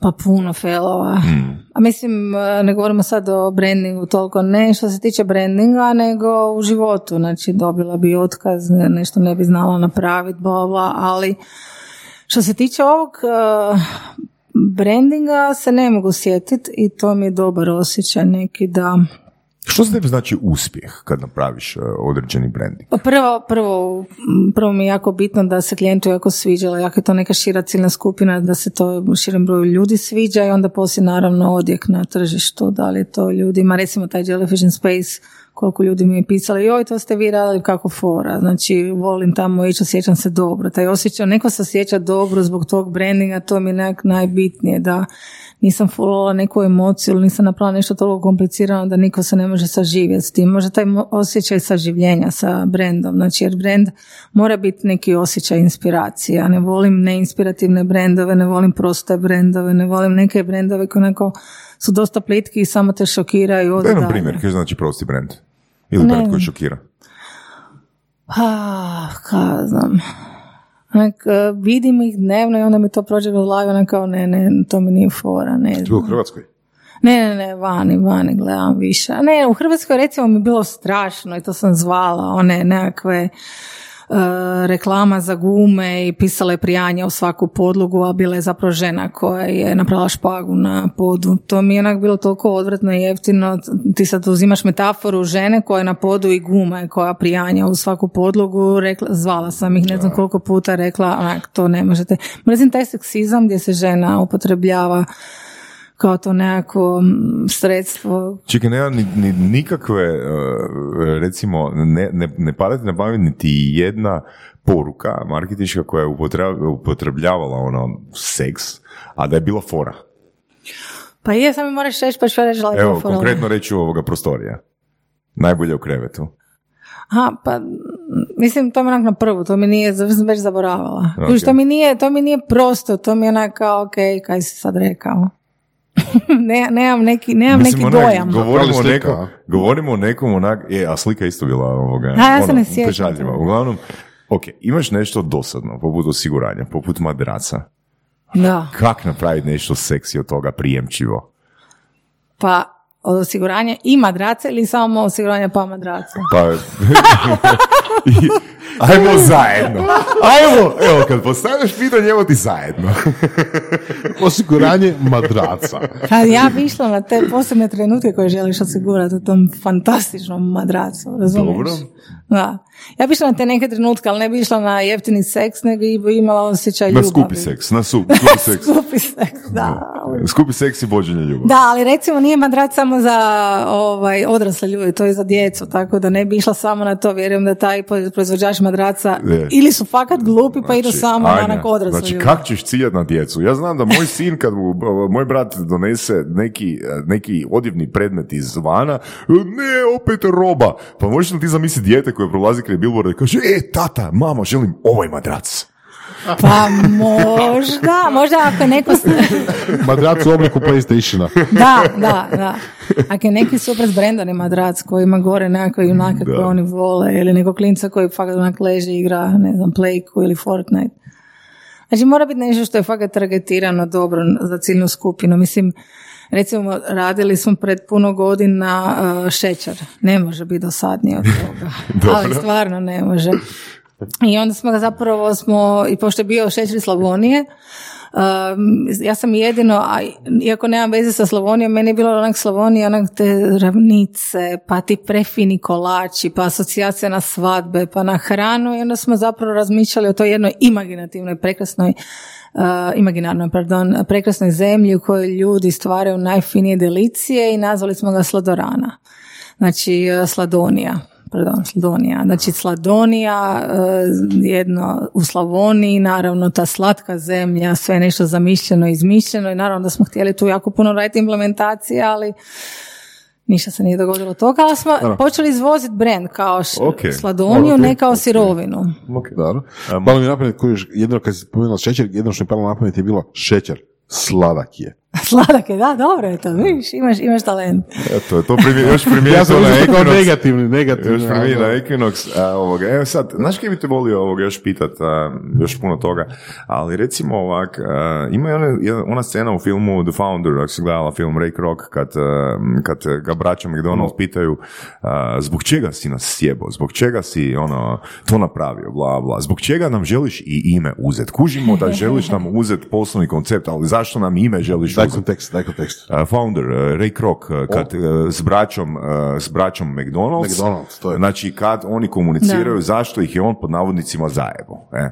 I kao, ok, kužimo da si odlučio napraviti, ne znam, repliku restorana, da si nam ukrao poslovni proces, ali zašto baš ime? I on, i on je onak, ja, ako se dobro sjećam, digao ruke i onak pogledao gore i rekao je, gle, McDonald's. Onak kad čuješ tu riječ McDonald's, to može biti bilo što. E sad, zašto ja dajem ovaj primjer? Zato jer smatram da je loš. ok. zato, što, zato što ovoga, Mislim da sve to ovisi o tome koliko si ti možeš e, vremenski i financijski priuštiti izgradnju brenda. E, znači ja osobno vjerujem da recimo s manje novca definitivno trebaš napraviti Burger King nego McDonald's. Jer Burger King, mislim time ispraviti ćeš dati ono svoje, svoje, svoje viđenje situacije. Jer ti kad imaš ime uh, onoga što taj brand ima za cilj ostvariti unutra, mm znači trebaš manje ljudima objašnjavati. Kad se mm nešto zove McDonald's, ti moraš napraviti storytelling oko toga, ali isto kao i u Jellyfish In space. in space, vidiš? Znači imam problema sa uh, ponavljanjem, ponavljanjem te fraze.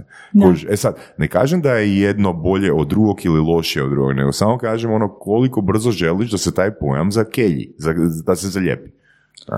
Pa mislim, to sad isto ovisi o tome kakav ti je slogan. Znači, nikad ne gledaš ime izolirano, nego gledaš kao cijeli koncept. Znači, recimo kad smo radili San Gurmano, to je bilo ljudima, o Bože, šta je, zašto je baš Sveti Gurman? To je bilo prvo, prvo taj imen, imena, taj san, što sad ima jako puno, ali San Gurmano je ime maslinovog ulja za istarskog klijenta i baš zato što nisam htjela da bude samo sveti gurman jer je bila kao igra riječi da je nevjerojatno bitno kad živiš u Istri ili ideš u Istru, taj gurmanski osjećaj koji ti Istra pruža, koji ti maslinovo ulje pruža i mi kao slavimo te gurmane pa onda sveti gurman, odnosno san gurmano, a osim toga nam je bilo fora da se igramo i u sloganu i onda je slogan bio san svakog gurmana, znači tu si imao i san kao sanjati mhm. i san kao sveti i onda je bilo bila uh, vizualna entiteta jedna maslina gore sa aureolom kao sveta maslina. Znači, mhm jako puno se možeš igrati sa svim i onda kad ti vidiš to sve odjednom, mm, ne znam da bi zaboravio.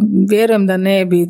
To je meni bitno. Meni je bitno da kad neko vidi naš rad, da nakon dva puta što je vidio zapamti. Znači to je nekako neki, neki cilj za naše klijente, da klijenti ne moraju toliko puno uh, komunicirati poslije da Melegran, Sangurmano ili mm. Born Fight koji je isto tako jedan od primjera za koje smo radili ime i vizualno, zapravo nismo vizualno, samo ime i priču sa, sa sloganom The Code of Passion and Determination, i algebru, algebru smo radili slogani, onda i pozicioniranje, onda ti kad vidiš tu cijelu priču i taj uh, vizualni dio i verbalni dio, nekako ti se sve spoji u glavi, imaš osjećaj, aha, ovo, ovo ima smisla. Dobro, ok. Uh, tko nisu tvoji klijenti?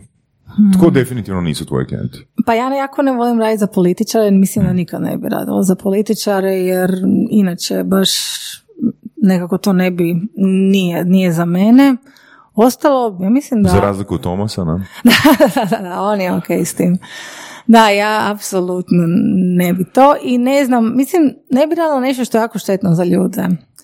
I definitivno, znaš nisu moji klijenti, nažalost, to mi se dogodilo više puta u karijeri da sam morala odbiti one klijente koji imaju nekvalitetne proizvode. Znači, baš sam morala reći hvala, ali ne hvala. Što znači nekvalitetan proizvod? Pa to znači, recimo, radiš baterije, ali te baterije fakat cure van ili radiš nekakvu odjeću koja je toliko ružna da niko nikad u životu ne bi to kupio, a ja ću sad baš toj gospođi uzeti novce jer meni trebaju ti novci, a znam da neće Da li ti proizvod mora biti inspirativan e, tebi ili ne nužno?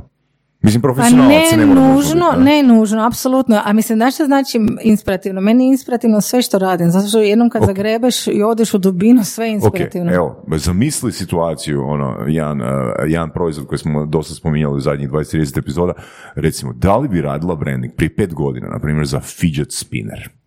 Da, fora. Uh, nice. genijalno. Dobro pitanje.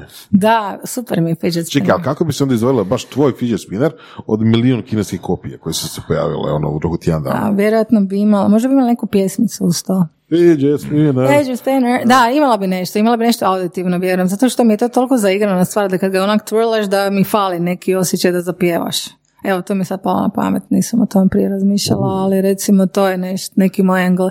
Uvijek moraš dodati nešto svoje da budeš karakteristično drugačiji. Ok, ajmo uzeti uh, konzervu uh, podravkinog uh, ragua.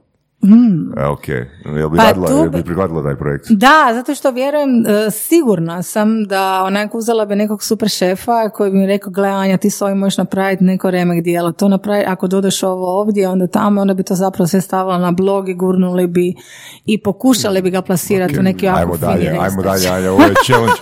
Znači, uh, javiti se proizvođač uh, klamarica genijalno. Znači, klamarice, za šta su ti klamarice? Ti moraš klamat nešto što, ne, ne znam kaj jesu, nego uvijek to ne voliš, ali to moraš raditi i zapravo je onda, ono, the best moment you hate, kužiš. Ja cool. Da. Evo, the to best moment, jebeno, wow, svaka, svaka čast, svaka, svaka čast.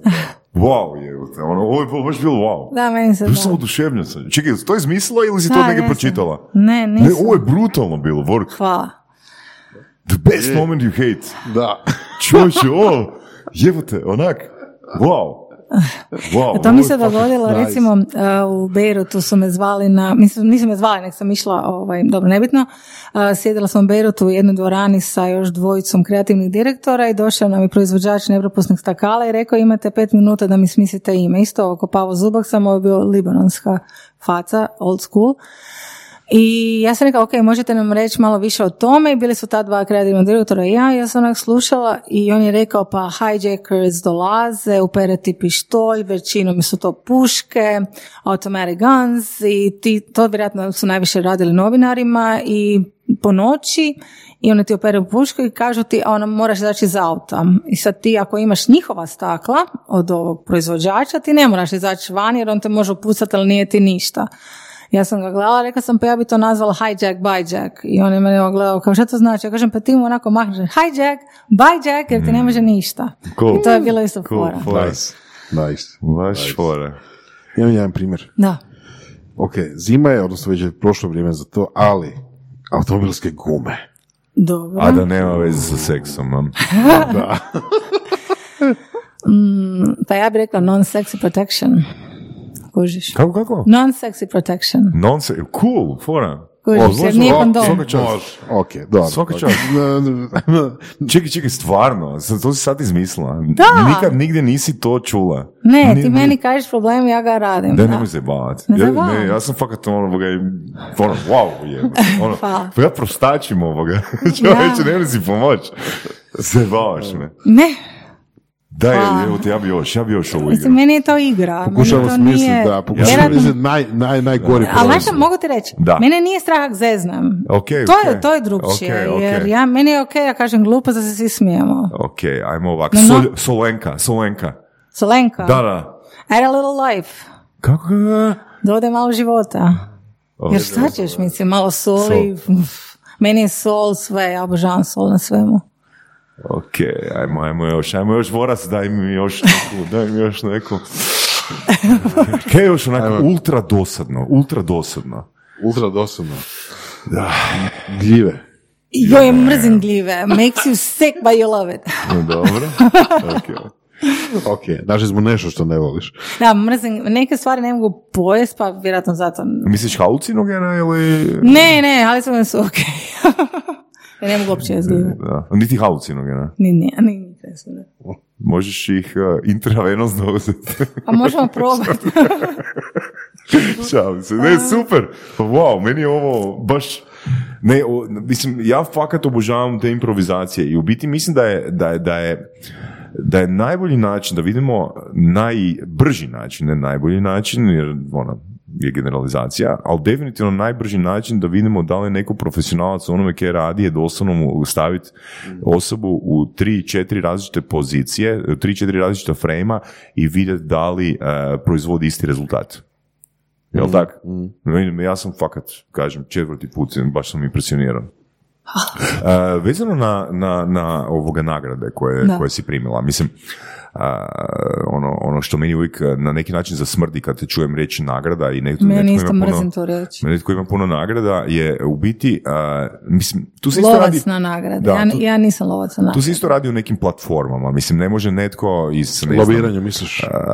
nema. Ne, Mislim, kako netki žiri, ne znam, sazna za neki hotelčić od šest soba u... A zato što se prijaviš. E, pa to kažem. Znači, ti se mora, moraš se izložiti. Znači, opet, ako netko uzme tebe, umjesto nekog ono dizajnera iz, ne znam, iz Pazina, lupom bez veze, ipak ima više šanse da njegov brand bude izložen mm i izvan granica. Da, pa mislim, ako nas neko uzme, znače da ću ja recimo taj, taj brand, sama ću platiti prijavu, i prijavit ćemo se na Rebrand 100 i gdje ću potrošiti onak dobrih svojih tri dana da napišem case study koji je bitan za te uh, na panelu. Znači, ipak ću utrošiti neko svoje vrijeme, odnosno uložit ću ga da taj brand dobije internacionalnu nagradu. Ali postoji catch. Ja se nikad ne javljam samo na te, recimo to, nagrade koje se samo gledaju izgled, nego značenje i porast na tržištu. Znači, recimo Rebrand 100 samo nagrađuje klijente koji su nakon rebrandinga narasli na tržištu i zato je nama bitno dobiti feedback od klijenta jeste li nakon šest mjeseci narasli na tržištu i koliko. Možemo li to citirati? Okay. Nakon šest mjeseci? Da, nakon rebrandinga. Huh. Vrlo brzo dođe, mislim ono što ja kažem, ti nakon šest mjeseci dođe do prvog uh, nekog skoka i to ide naravno s vremenom još više i više i više. Imate fantastičan proizvod ili uslugu? Ne znate kako probiti gatekeepere? Sastnici.com Mi probijemo gatekeepere, a vi zaključujete posao. Hmm. Ali da, recimo taj The Melagran, znači neke stvari ti ne možeš samo kvantificirati u novcu, nego o tome koliko si puta bio objavljen od nekog recimo novinara koji onda to objavio i tebe, to, tebe je pročitao neki englezi, zbog toga je došao u Rovinj u The Melagran. mm Zato što mi izgledaš toliko privlačan, toliko genijalno da te on mora imati pod sobom u svoju Dobro, ok, znači, kolumni. Ok, uh, što ako, ajmo, ajmo smisliti, uh, ok, mislim, stvarno smo pričali s uh, jako puno ovoga profesionalnog profesionalaca i par neprofesionalaca u surovim strastima do sad i e, velim, svako ima neku svoju, e, ajmo reći, e, set koraka kako on, ona vidi kojem redoslijedom bismo trebali kao neki novi poduzetnik ili neko ko lansira novi, novi brand ili novu uslugu, novi proizvod, kako bismo trebali, znači, plasirati to. Znači, mm netko će reći, ok, ja mislim da je najvažnije, ne znam, napraviti, otvoriti stranicu na nekoj od društvenih mreža i investirati sve u marketing. Neko će reći, ja smatram da treba, ne znam, uzeti copywritere i napraviti website. Ili neko će reći napraviti samo website. Ili neko će reći, ok, trebalo bi ono, razmišljati o analitici na početku. Ok, mhm. što je za tebe, što je tvoja istina? Pa moja istina je da saznamo neku nevjerojatnu istinu u tom brendu, prvo, meni uvijek jedino značenje bitno i tu, to značenje onda uh, kreativno interpretirati, stvoriti toga ime, stvoriti od toga priču, slogan, verbalni vizualni i lansirati ga bilo kako. Znači, zato ja ne kažem, mislim, ja ne kažem klijentima morate biti na Facebooku, recimo meni to nešto što s vremenom ok je bitno, ali ne postoji jedan odgovor za sve. Mm. Ne postoji jedna formula, ne postoji jedan šalabakter, da je to toliko lako, onda bi to mogo svako raditi. Mm-hmm. Ti tražiš zapravo pogledati kod klijenta radiš i onda napraviti neku fora priču koja će onda potaknuti potražnju. Recimo meni sad recimo užasno fora što je laš se maknuo s Facebooka. Da. To je onak fantastično. Oni će skupiti tipa 10 milija eura zbog toga, ali s druge strane to je takva hrabrost i ja kao njihov lojalni customer sam luda za tim i rekla sam si ovog već dugo nisam bila u lašu i idem u laš. Baš zbog toga što želim nagraditi njihovo, njihov način razmišljanja gdje oni se zapravo brinu o tvom zdravlju, bilo mentalnom ili mm. fizičkom s obzirom na kemikalije koje nosiš u svoje tijelo putem njihovih bad bombs. Mhm, mhm. Ok, sad sam malo stiltala. Da, zakaj? Te kemikalije si rekla u lošem kontekstu ili dobrom kontekstu? Ne, ne, loše, loše, loše. Mrzim kemikalije, zato idemo loše. Aha. Aha, ok. Mislim se njihove kemikalije loše. Pa ne, ne, njihove su super, oni se brinu da, da nema okay, kemikalije. Okay, da. Može, može. Dobro, zašto micanje s Facebooka si pozdravila? Pa zato što su oni sami ustvrdili da postoje, pogotovo u Velikoj Britaniji, ljudi ko, na koje jako loše utječe Facebook, na njihov mental health i oni žele se približiti ljudima i pozdraviti činjenicu da to nije dobro za njih, jer ja ne kažem da to recimo na nas troje utječe, ali na neku Jane u uh, Birminghamu možda utječe, toliko je to nešto što je relevantno njoj. Oni su naravno sigurno o tome puno razmišljali i meni se čini da su takvi, ne da mi se čini, ja vjerujem duboko da je to ispravan način razmišljanja razmišljanja. koliko imate projekata u, pro, u prosjeku kroz 12 mjeseci? Pa onak, rekla bi 15. Ja bih rekao ono 8, jer se rekam po mjeseci pol se ne vidimo nakon brainstorminga. Da, ali zato što ne, nije, da svaki, nije da je svaki, uh, svako ime, kužiš, to nije 15 imenovanja, mm. znači zato što, znači tip, uh, recimo, ja sam sad završila jedan veliki hotel, i završila sam sa svojim dijelom koji onda drugi uh, nastavljaju i ja se mogu prihvatiti novog ovog vina u Istri koji okay. sad radim. Tako da ti zapravo više od toga ne možeš, ali postoji još jedan razlog zašto ne, ne, da ne, ne, bi stigli, nego jednostavno ne želimo jer mislimo da ne možeš se ti skoncentrirati na sve to.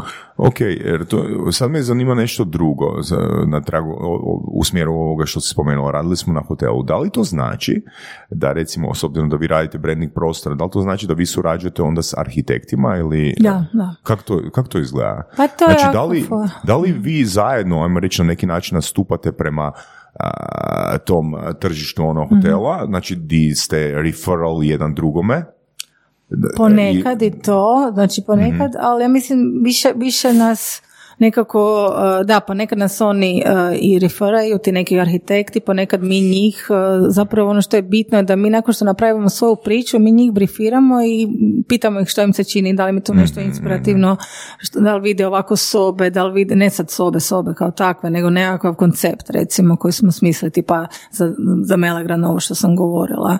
Znači, oni na temelju toga onda kažu da meni se sviđaju ili te boje iz vizualnog identiteta i tu boju vidimo ovdje recimo za ikador kad smo radili isto tako briefiranje arhitekata i onda oni to primijene u prostoru. Znači ti apsolutno moraš raditi sa njima da bi imao nekakvu tu potpunu priču. Je, je, je uh, lako vam raditi ovoga zajedno na Da, jako je? lako. Ma mi smo svi srodne duše, mm. znači tu nema ega, tu više onak razmišljaš kako najbolje zadovoljiti klijenta da, je, da se osjeća dobro, da mu mm. je hotel fantastičan, da je ta nekakva priča ispričana u svakom njegovom kutku, znači da nije onak na pola ispričano, to je bilo strašno, jer mislim da bez toga si napravio opet polovičan posao. Znači mi nakon rebrandinga zapravo to traje još recimo po šest mjeseci, godinu dana da bi ti imao potpunu priču. Nakon da, nakon novog naše, ja govorim o našem dijelu rebrandinga. Što znači, to točno traje? Znači, recimo, još? E, znači, nakon e, izgradnje vizualnog identiteta, mm. mi napravimo brand book sa svim zakonitostima tog vizualnog identiteta i onda to predaješ arhitektu, ali i dalje radiš. Zato imamo brand implementora, znači Jelenu, Jelena se onda čuje s, arhitektima i radi s njima dalje, što mm. god treba. Ok. Um, još jedna jako bitna tema, uh, mislim, ja sam prije nekih dvije, tri godine se interesirao preko nekih gosti u surovi strasti. Um, da li ima netko u regiji tko radi isključivo personal branding?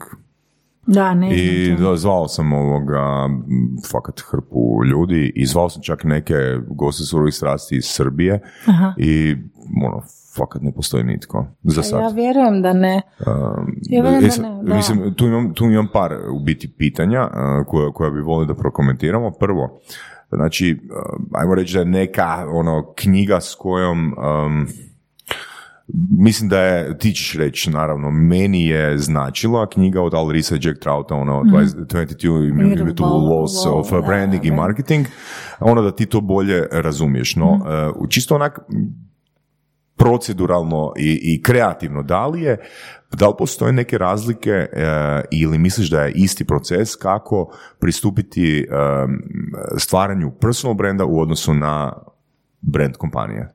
Da ili ne? Pa razlika je, da. Razlika. Kako je razlika? Razlika je zato što ovo puno osobnije, na prvi odgovor. Pa znači ne možeš postaviti pitanje ovoga, koju, koju osobu, koja osoba predstavlja tvoj brand, a ti kažeš da, teenager, ja, teenager. A ne, to je bilo super meni. Ja, meni je bilo super da nisi ti ko bi bio. Da, da, Recimo, to je bilo pitanje za, da, da straviš malo podsvijest te osobe. Ali to je dobro pitanje, mislim, kaj krajeva, mislim, ako je rezultat toga nekakav brand book i nekakva kuharica kako se trebaš ponašati, to znači, recimo, i tvoj commitment, da sad, znaš, nećeš se vidjeti u gradu bez uh, kravate. Točno, Ili, znaš, ono, nećeš se vidjeti, ono, nepočešljan i ne znam, i nećeš pit piva jeftinija od 15 kuna. Ok, ok, ok, ok. To e sad, dio E sad, e sad pazi, e, ovo mi je baš super primjer, ajmo se vratiti na to. Znači, ajmo ovak, što ako recimo ti, Anja, izvučeš da se ja ne smijem pojaviti u gradu bez kravate i da ja ne smijem pit pivo od 15 kuna, e, e, jeftinije od 15 kuna, a ja baš volim pivo ispod 15 kuna. Odnosno, ili obrnuto, znači ja, mene baš kravata ne smeta, ali onak način na koji ja prezentiram sebe, ja bi trebao imati kravatu. Da li ti meni kažeš, ok, daj stavi tu jebenu kravatu i kažeš, ba daj, pusti kravatu, jebem u sunce, na. ja, bi, ja bi te pustila da radiš kao hoćeš. Zato što ja mislim da, da takva definicija u osobnom brandingu, to je zapravo više neka šminka i na van. Mm. Uh, mislim da je više bitno od osobnog brandinga, znači da ne kiksaš o nekim jako bitnim stvarima. Znači ako ti je bitno, ne znam, znam, glupiram se sad, ne znam, bitne su ti životinjice da te neko ne vidi kako šoraš svog psa, recimo, to bi bile strašni nose za osobni branding, ja bi tako definirala. Kako, ne znam to razumio. da, recimo, to su, to su te stvari kad, ti, kad daješ osobni branding, a, da ako ti neko kaže da ljubite životinja da, i kaže da je onako bitno na van, da se tako predstavi, ali zapravo te vidi kako, ne znam, tučeš psa, to je, to je ta diskrepancija koju ne želiš imati. A mislim da ove šminka na van, mislim da to kao dio nije osobnog bitno, nije Pa nije, nije, nije najbitnije na svijetu, apsolutno. Mislim, najbliže što smo mi radili kod osobnog brandinga je kod nas sami, kad smo se razgovarale cure, e, da li ćemo dolaziti u odijelima, mhm. suknjama i štiklama i onak smo rekli ne, to nismo mi. Uh, pogotovo ja, recimo, danas sam slučajno čitala, ja sam uvijek u tenisicama, u najkicama, nikako sebe ne bi mogla vidjeti u tom jer me to nekako uvijek podsjeća na neki drugi svijet koji, kojemu mi ne, ne pripadamo nikako. Recimo, to je naš osobni branding uvijek bio. I to je samo pitanje, ono, šta ako zapravo osoba želi forsirati nešto što ih zapravo ne ide. Da, to je užasno Tipa da ti neko kaže, e, ti moraš nositi, ne znam, Rolex, pušit cigare i imat, ne znam, naučale ovog oblika. Da, ne bi Ne možeš ne. to sam mi recimo u Birmingham kad sam radila, kad sam radila u Audi dealershipu, sam točno imala koliko mi je suknja dugačka, koliko štikle moraju biti visoke i vjerojatno kao reakcija na to imam baš fobiju da mi neko nešto govori kako moram izgledati jer to je recimo mučenje bilo, baš mučenje, pet mjeseci mučenja gdje ti moraš hodati u tome svaki dan jer to nisam ja. Ok. Znači, brand doslovno treba biti, ako govorimo o personalnom brandu, on doslovno treba zrcaliti tko ti jesi u tom trenutku ili može zrcaliti ono tko ti želiš biti? Pa može biti projekcija tvoje neke želje. Znači, mm projiciramo nešto što želimo, znači neka ambicija, mm apsolutno, ali kažem, to je nekako to je, to je nešto što bi ja ostavila stvarno stručnicima koji se samo s tim bave, recimo s tim izgledom. Mene to toliko ne da, zanima. Da, jasno, jasno. Jasno, ali, ti je, ali su ti te informacije bitne ili nebitne za tvoj dio posla? Koja informacija? Pa te, tipa recimo ono, tko osoba želi, kako osoba želi... Da, naravno, to mi je užasno bitno. Znači ja ih pitam ti recimo da radim tebe, sve ja bih ti mhm. rekla, ok, Saša, ti za pet godina, što želiš biti, koji su ciljevi u životu, ok, što misliš da ti je nedostatak, koja ti je prednost, koja ti je konkurencija, šta misliš, šta misliš uh, gdje si najslabiji, mm. po čemu si puno drugačiji od drugih, po čemu si bolji, onda bi se zagovarali tako, ali kažem, mislim da to meni ne leži, ja mislim da ne bi to dobro radila. To ti je najbolje za ove agencije koje se bave politikom. Ja mislim da je to više za njih, jer mm meni to jednostavno nije interesantno. mm Zašto ti to nije interesantno? Pa zato što... Zato je najteže raditi s ljudima. Ma nije, ne, ja volim raditi s ljudima, pa ja radim stalno s ljudima. Ne, nego jednostavno je to je ta jedna osoba koja, ja, ja ipak imam nekako osjećaj, može, može biti da zato da stvarno onako hoćeš nešto biti, budi to, ne trebam ti ja pomoći u tome. Mm-hmm. To pa meni se taj stav super sviđa. Jer, Evo, mi se taj stav super Jer, znaš, ako si, ne znam, neki pjevači, trebaš mene da ti kažem, gle, ti bi trebao biti e, lepršavi, ma daj, kad sam to ne znaš. Mislim, ne, ne... Znači, smatraš da personal branding ne treba imati uh, cookbook? Ne? ne treba imati apsolutno cookbook, možemo tu biti kao neko ko ti da neke male smjernice, i, mm. ali to je to, ali ne sad da te pozicioniramo. Pa ko, ko kog može pozicionirati, koji je tvoja srž? Ne, to je da, malo nemoguće. Ne znam. Ona, Mislim, s druge strane ima primjera dosta recimo influencera ili e, pod navodnicima influencera, da. recimo tiktokera, youtubera i tako dalje, koji ono su namjerno htjeli aha, projicirati taj takav imidž na tom kanalu. Da, točno. I njima to u dijelu čak uspije, jel da? Nije to baš neka ono, baš fail rate jako velik. Nije, nije apsolutno, ali recimo meni je definicija influencera i osobni branding, e, to mi je nešto drugačije. Znači, meni je influencer neko ko je taj čas mora, ne znam, zakupiti toliko, toliko lajkova reklamirajući mm. neki fashion statement ili nešto tako, ali zato mislim da opet ta osoba, kad pogledaš koliko se, koliko se influencera preko noći rodilo i stvorilo, ipak su to oni sami došli do nekih tih mhm. ideja, nije im trebala agencija. Ako ti je trebala agencija, pogledaj Kiara Ferranji koja je onak sama došla do tih ideja i sad drži na Harvardu case study o tome kako je stvorila taj huge enterprise sama sa sobom. E, naravno da sad ima užasno puno pomoćnika, ali u početku je bila ona sama. Znači, ja bi nekako ipak to stavila na tim ljudima, tim curkama, ali muškarcima koji sami žele stvoriti ovaj, tu neku razliku. Mislim, razliku kod influencera, nažalost, još uvijek je samo taj neki površni moment izgleda, ali nadam se da će biti nešto drugo. Recimo, ne znam, Kiara Ferragni ima taj moment, ona sad gura svoju modu kroz to, a počela je samo nešto vrlo površno. Znači, izgradila je huge business. Hmm. Znaš što me još interesira, e, kada e, tvrtka e, treba početi razmišljati o rebrandingu? Koji su to neki ono... Pokazatelji. Pokazatelji na temelju kojih, ok, ajmo. Pa ja bih rekla prvo ti opet onaj osjećaj, znači neki, neki vlasnici kažu, gle, još uvijek mi ništa nije na tržištu, nismo pali, ali svejedno osjećam mm da je vrijeme za promjenu i volim takve ljude, to su većinom vizionari koji osjećaju da je vrijeme za promjenu, a onda imaš ove koje jednostavno su velike korporacije, dogodilo se to da je puno veće i konkurentnije okruženje i pali su na tržišnom udjelu. Ili E, žele recimo lansirati novi proizvod i taj novi proizvod će možda biti puno, imati bitni udio ulogu u portfelju i s obzirom na to moraju i krovni brend ojačati. Postoji tako mm mogućnost. Znači ti, kad je brand arhitektura u pitanju, imaš nevjerojatno kompleksne situacije gdje ti zapravo zbog sina kćeri brenda moraš i krovni brend, odnosno roditelj brend moraš uh, malo obnoviti i osnažiti i osvježiti nekad samo redizajnom, ali većinu vremena s nekim snažnim značenjem. Um, što mi zapravo ono nameće Pardon, mi se... i znaš kada još? Izvoz? Recimo u Hrvatskoj ti nama dosta IT agencije dolaze baš zbog toga što treba recimo Born Fight i The Guardian, da go, rekli su idemo puno jače na američko tržište, mi smo stvorili Born Fight, znači jako puno Infobip isto tako, Nanobit što se tiče samo slogana, znači svi oni su došli, Q agencija, baš jako puno njih dolazi zbog toga što se moraju puno više izvoziti na vanjsko tržište i jednostavno sadašnje stanje u kojem jesu nije zadovoljavajuće. Ok, što me zapravo, ono, kažem, nekak vodi prema zaključku da tu nema prodaje. Znači vi ne prodajete. Što to znači mi ne Pa onak, e, znači klijenti koji vama dolaze, A da, već, imaju, već imaju ono pogođene pain pointove.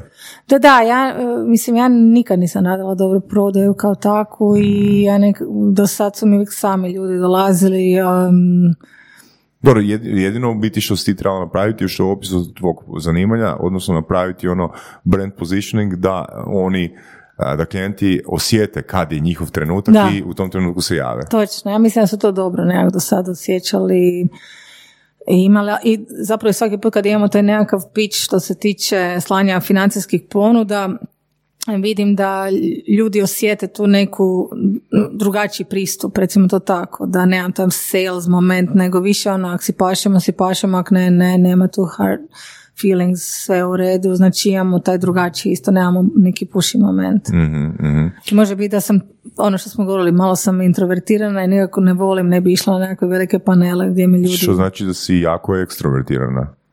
Ne znam.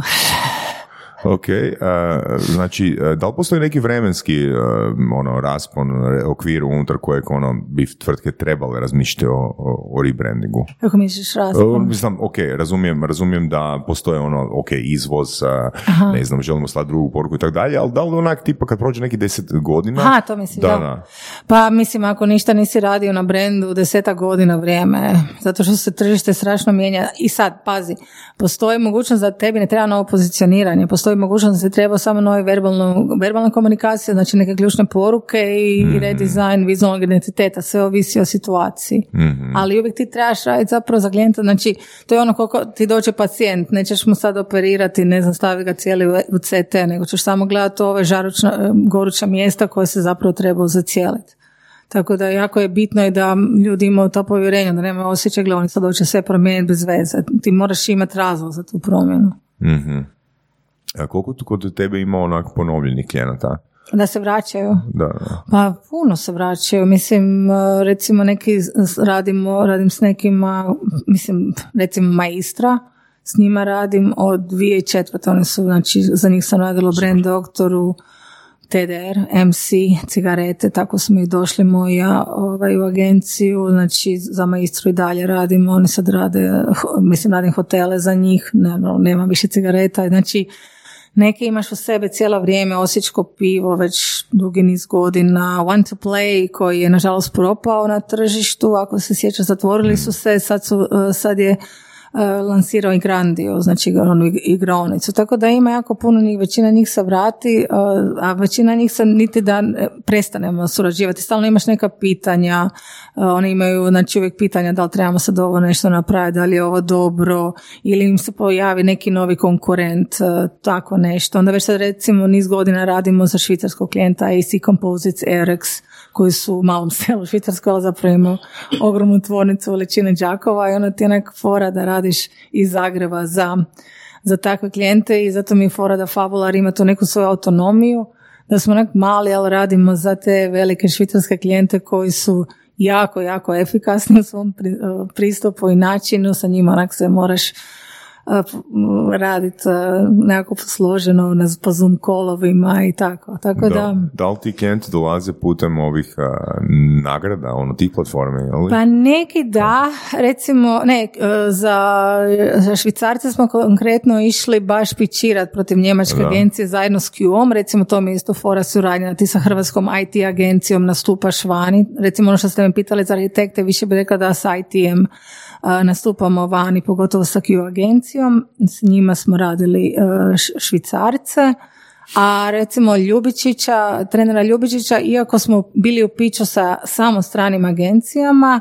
zahvaljujući tim priznanjima internacionalni su nam ti, recimo taj Finac CEO rekao, ok, vama vjerujemo jer imate taj international acclaim koji je dosta mhm, bitan. Mm-hmm. Kad smo kod međunarodnih poslova i suradnje, nisam pročitao da zapravo je jako teško ili praktički nemoguće uzeti agenciju, pogotovo za branding, iz neke treće zemlje da ti radi u, u jel, kod tebe domaće. U smislu, recimo, da kad se radi baš tako nekakav branding, kad se radi tako nešto, da je jako bitno poznavati lokalnu odnosno jako je bitno poznavati i publiku kojom se taj brand obraća. Ako je to mhm. lokalna publika, ako je sad recimo područje šta ja znam čega, ajmo reći španjolske, mhm. teško je uzeti agenciju iz Njemačke da im radi branding i kampanju, jel tako? Pa je ne nužno. Nisu nužno, nije tako. Pa znači, ne. sasvim ok.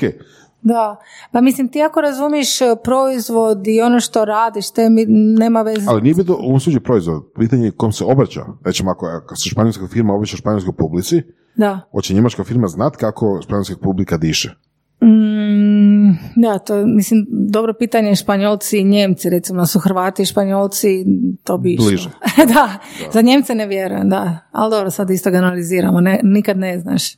Mislim, ti uvijek možeš to znati zato što govorimo o globalnim trendovima. Ti znaš da su neke stvari jako bitne kod komunikacije, pogotovo u tom nekom segmentu za koji radiš i onda se držiš tih nekakvih parametara. Tako da bez obzira si iz Hrvatske, Mađarske, ti uvijek zapravo možeš pogoditi tu neku nit. Recimo sad, nit, sad radimo za jednog, ne smo reći, klijenta, nisam, uvijek kad smo u procesu imamo taj jaki no, confidentiality. Bilo je pitanje jel vi možete sad pokriti cijeli svijet s ovim imenom. Da, naravno, baš zato što ti zapravo radiš, bez obzira da li to radiš za hrvatsko tržište ili srpsko ili mađarsko, tebi su potrošači svi jako željni nečeg upečatljivog. Znači ne možeš reći da je ne znam Njemac e, manje željan od Austrijanca ili Hrvata. Znači mora biti nešto što će rezonirati njima u mhm, glavama mhm. puno dulje.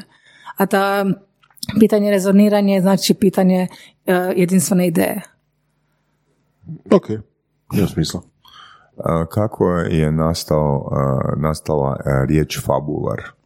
Pa fabular, mislim, storyteller, ništa okay, drugo. dobro, da, dobro. Da. Puno jednostavnije neke sam mislila. Da, ništa. Onaj... Niste onak puno brainstormali? Ne, ne, ma isto ovak. Mislim, ja sam znala šta meni paše, paše mi po bojama, naravno F je ljubičast, ja obožavam ljubičastu boju, tako da mi je bilo bitno da počinje sa F i bilo mi je bitno da završava na R zbog Bauer, volim taj R, snaži, snagu, jakost koji ima R i tako da neku odrešitost zapravo i, taj neki moment odrešitost u idejama to nam je jako bilo bitno i nisam htjela biti fabula. Fabula je nešto što je dosadno. Mislim, fabula je fabula, ali htjela sam malo drugačije, nešto, neki twist na imenu. Mm.